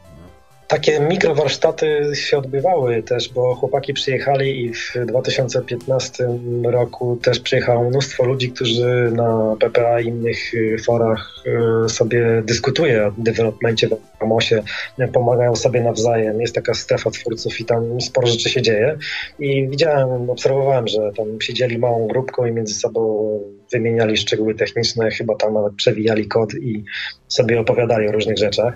No w tym roku, na, w tym roku, na 2015, na ostatniej edycji było sporo gier e, na Amigę napisanych w Amosie i było właśnie parę osób zainteresowanych, jak ktoś rozwiązał coś tam optymalnie. Więc takie mikrowarsztaty nieoficjalne po prostu to, to toczyły się przy okazji. Yy, bo się ludzie umówili, że jedziesz i jadę, no to się zjechali i sobie pogadali. Oczywiście można to przekuć i jak najbardziej zachęcamy do właśnie oficjalnego zrobienia takiego szerszego wykładu. To jak najbardziej po to jest. Bardzo się cieszymy właśnie, jak super rozwinął się RetroComp, Game Dev Compo. Jakie są tego owoce, no to już widzimy, może nie bezpośrednio tego owoce, ale to, że e, chłopaki od Tanks Fury mieli motywację, żeby coś zrobić, bo się chcieli pokazać w konkursie i to się później przerodziło, wiesz, pudełkową grę, no to dla nas też jest poniekąd spełnienie marzeń i super udana inicjatywa. No. I taki, po to organizujemy ten konkurs, właśnie dlatego dopuszczamy wersję demo, zaznaczamy, dopuszczamy wersję demo, żeby nie było, że wypuszczona gra jest stracona, już tego się nie da wydać, tylko że po prostu e, właśnie, żeby zachęcać, żeby coś zrobić, a później można to spokojnie, komercyjnie u nas na zachodzie, gdziekolwiek wydawać i to bez problemu. Dokładnie, bo mam, mam, mam nadzieję, bo to też było w sumie chyba takie mniemanie, że się nie da już komercyjnie gry zrobić na Amidze, na Amigę, a jednak się da. Podejrzewam, że goście za to nie kupią sobie po willi w Warszawie, ale no, no jest to jakaś forma komercyjnej gry. No? Powiem, że nawet mnie, że, że tak powiem, y, czasami bierze chęć usiąść do jakiejś gry, aczkolwiek jest to tyle roboty, że łatwiej jest demo chyba napisać. Łatwiej, nie łatwiej, to jest ciężko powiedzieć. Pytanie, w co chcesz włożyć ten, ale yy, szczerze powiem, nawet mnie to lekko motywuje, żeby pomyśleć o tym. Także skoro mnie, który zakładał, że nie będzie pisał gier już na Amigę, ewentualnie jakieś tam demka czasami, tak to, że tak powiem, zakręciło, no to mam nadzieję, że takich jak ja jest wielu i że właśnie możliwość na przykład stanięcia do konkursu z twórcami Tanks Fury w przyszłym roku czy za dwa lata też może być motywująca dla kogoś, kto marzył, żeby zrobić własną grę. Raczej, dokładnie. Y, słuchaj, to teraz już zakończając standardowe pytanie, rzucę na koniec. Y, jak widzisz właśnie przyszłość, może nie tyle już tylko Amigi, ale tego całego ruchu retro i bo tak, jesteśmy starsi i tak dalej, to jakoś się rozwija. Jak to myślisz, będzie lepiej, będzie gorzej? No. Czy po znaczy już utrzymanie stanu aktualnego już dla mnie byłoby całkiem fajne, bo uważam, że to jest jakby taka druga fala tego, bo będąc nastolatkami w latach 90., nie wiadomo, zaraz e, były jakieś studia, praca, nie wiem, tam śluby, dzieci i to, że tak powiem, musiało się skończyć, tak, bo skończył się czas na zabawę, a poważne życiowe sprawy weszły w to. Natomiast teraz ktokolwiek wrócił do tego, raczej ma sytuację ustabilizowaną, więc to może być, wiesz co, zabawa na długie, długie lata. Mam taką nadzieję, ja tak chcę to postrzegać i żeby w swoim przypadku tak było jak wejdzie, nigdy nie wiesz, tak? Bo różne życiowe sytuacje mogą cię e, z tego bardzo prosto, wiesz, wyrzucić, tak?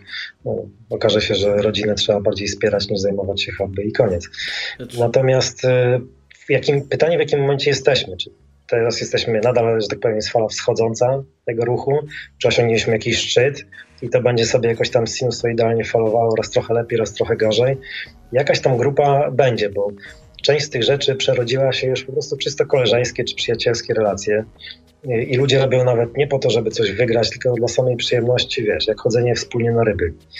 Jako takie hobby integrujące, przy którym się fajnie sprawia, spędza czas. Co więcej, można sobie pojechać w różne części kraju, poznać różne zakątki kraju, czy też za granicę można sobie pojechać w różne fajne miejsca poznać ludzi, którzy byli kiedyś gwiazdami dla ciebie, a teraz przyjeżdżają te same imprezy z takiego samego sentymentu. No i traktować to nieczęsto jako, nie tylko wyłącznie jako czyste competition, czy jako chęć pokazania się, tylko po prostu jako, powiem górnolotnie, mały sposób na życie, czy na fajne spędzanie wolnego czasu z mhm. pasją. I teraz pytanie, czy, czy, czy ta fala powrotów to już osiągnęła górę, czy to jest, jeszcze się będzie rozwijało. Bo moim zdaniem jakaś tam, to będzie istniało jeszcze wiele lat, pytanie tylko w jakiej wielkości. Na razie jest dobrze i oby jeszcze się, że tak powiem, rosło. Nie mam zupełnie pojęcia, w którą stronę to płynie. Czy to już jest e, równo, że tak powiem, wypłaszczone, czy sobie płynie w takiej ilości, jak jest, czy to jeszcze ma szansę wzrosnąć jakoś. Wiesz, też ważna jest oczywiście jakość tego środowiska, nie ilość, bo też nie chciałbym na przykład, żeby Retro Compload Error e, zmienił się w coś takiego, w co zmieniło się Assembly. Czyli wielkie, legendarne party e, fińskie, które było organizowane przez świetne grupy demoscenowe, a w tej chwili tam scena to jest gdzieś tam zupełnie z boku, a tak naprawdę jest to LAN party. To absolutnie, ja tutaj deklaruję ze swojej strony, że Retro Compload Error nigdy nie będzie LAN party. I też tutaj, to akurat od siebie, bo może inni współorganizatorzy mnie zakrzyczą, ale raczej nie spodziewam się tego, też nie, nie będzie na tym party pecetów. Z założenia jest to impreza nie pecetowa. E, słuchaj, ale tak a propos... Z szacunkiem dla sceny pecetowej, jak najbardziej. Natomiast zapraszamy scenę PC-ową, żeby spróbowała swoich sił na, nawet na mocnych retroplatformach, ale żeby jednak na retroplatformach. Mm, tak, a propos Lamparty, chciałem się zapytać, czy, czy nie Lamparty, ale a, czy przewidujecie jakieś, nie wiem, konkursy, znaczy multiplayerowe granie i na przykład przysłowiowego, nie wiem, Gluma na przykład i, i, i tam, czy, czy Mortal Kombat i tam jakiś taki ala konkurs, wiesz, challenge. Wiesz co, co roku są konkursy łamaczy joysticków, to nazywamy. To jest chyba termin z bajtka zaciągnięty kiedyś tam, ale świetnie pasuje. E, są co roku oczywiście jest nieśmiertelny Riverride, a poza tym rotujemy grami. E, mieliśmy plan zrobić, w ogóle były plany na już dwa lata są takie plany, żeby turniej z FOSA zrobić. E, rozgrywki z finałem na dużym ekranie i tak dalej. Nie udało to się ze względów czysto logistycznych zabrakło nam ludzi, żeby to przeprowadzić, a y, człowiek, który się tym zajmuje i tam jakieś właśnie dni y, z FOSA organizuje, miał być, był to punkt programu, coś mu wypadło, musieliśmy to wykreślić. Hmm. Jest szansa na przyszły rok. E, wszystko jest kwestia, że tak powiem, położenia akcentów i bardziej te takie growe sprawy to w trakcie samego retrokompa, kiedy nie ma loadera, staralibyśmy się, czyli co dwa lata. W 2015 roku mieliśmy propozycję przeprowadzenia tak zwanej speedy, czyli speedrun. To są tam, ludzie przechodzą sobie, dajmy na to jakiś tam etap Mario Bros, czy czegoś tam. Tak. ja, ja, ja znam to z Diablo 3. Aha, no to ja, tutaj była propozycja, żeby być na retroplatformach. Z racji tego, że e, był load error i chcie, nie chcieliśmy aż tak mocno wchodzić w gamingowe sprawy, to stwierdziliśmy, że zapraszamy za rok. I być może tym roku zrobimy. Tam miała przyjść całkiem spora grupa ludzi, ale oni byli zainteresowani wyłącznie tym. No my nie chcieliśmy, żeby powstał taki podobus zupełnie, wiesz, że tutaj jest scena, tutaj demka, a tutaj ktoś tam, wiesz. Jasne. tak zupełnie trzy dni tylko łamie joysticki, nie? Tego nie chcieliśmy. Natomiast y, jak jest sam retrokąt, to już coś tak na, na coś takiego bardziej przychylnie spojrzymy. Też to jakoś wydzielimy, żeby, wiesz, tam yy, no nie wiem, jakiś purysta, kolekcjoner też może mieć pretensje, że tutaj ten, natomiast to będzie też na pewno na retro platformach, a nie na PC.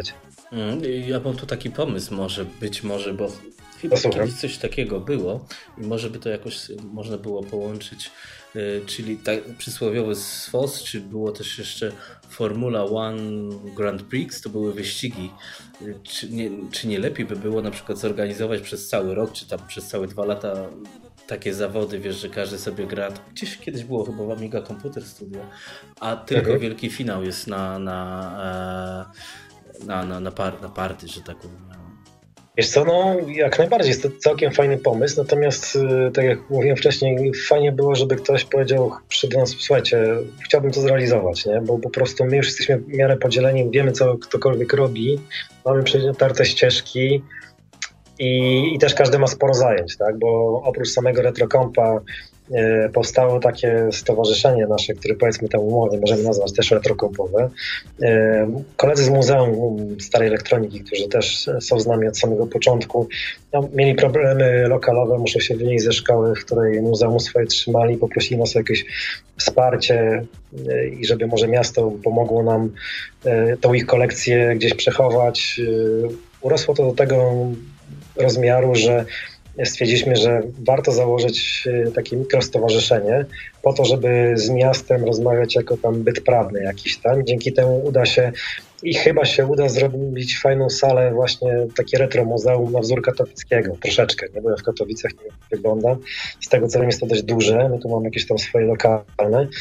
E, jest, mamy sporo polskie, czy mamy, no, koledzy z tak zwanego techniku łączności, w tej chwili jeszcze bytują, ale stamtąd się wyprowadzą.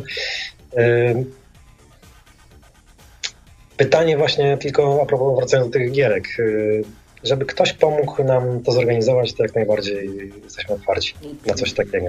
Tylko, że sami już mamy tyle na głowie, że po prostu nie, być może nie ogarniemy kolejnego tematu. Potrzebujemy jak najbardziej wsparcia i wtedy wszystko jest możliwe. Ja, jasne, ja to myślę, że że tak powiem, teraz o czym my tu dyskutujemy, to są dobre pomysły, a teraz czekamy, jak gowboje klawiatury wezmą sprawy w swoje ręce.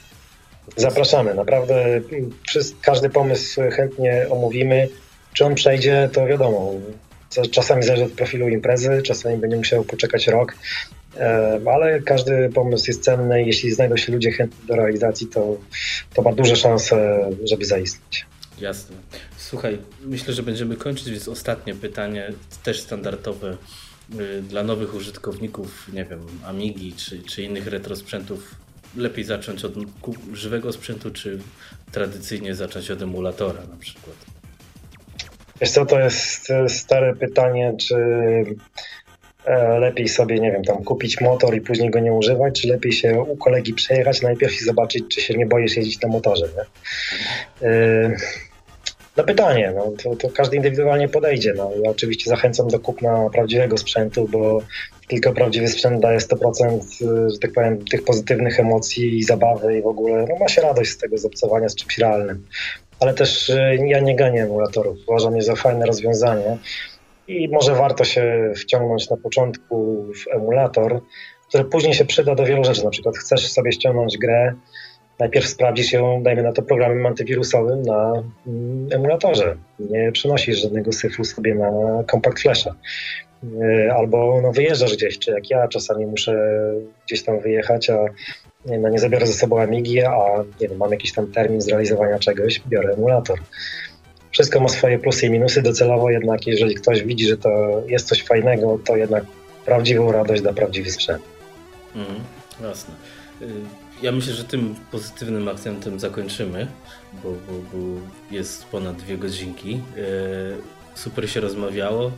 Na mnie również. E, e, e, odcinek eksperymentalny, więc ja teraz E, włączam e, outro, a, a, a my jeszcze zostaniemy sobie, pogadamy. E, no to dzięki wielkie w ogóle za zaproszenie. Było fajnie, pewnie trochę nudzę, ale e, chyba moją też kolejną pasją jest, że tak powiem, sprawy wokół organizowania różnych rzeczy i naprawdę mam dużo frajdy, widząc, że to faktycznie fajnie wychodzi, że to się rozrasta, że, że wokół fajne inicjatywy się pojawiają, także oprócz samej demo sceny czy, czy z tego retro, samo środowisko uważam, że jest samo napędzające się i miałem z tego dużo radochy bawiąc się tym. Także no, dzięki wielkie. No to ja, ja, również dziękuję wszystkim za słuchanie. Mam nadzieję, że odcinek, mimo że długi, będzie się podobał. E, do zobaczenia. Czołem.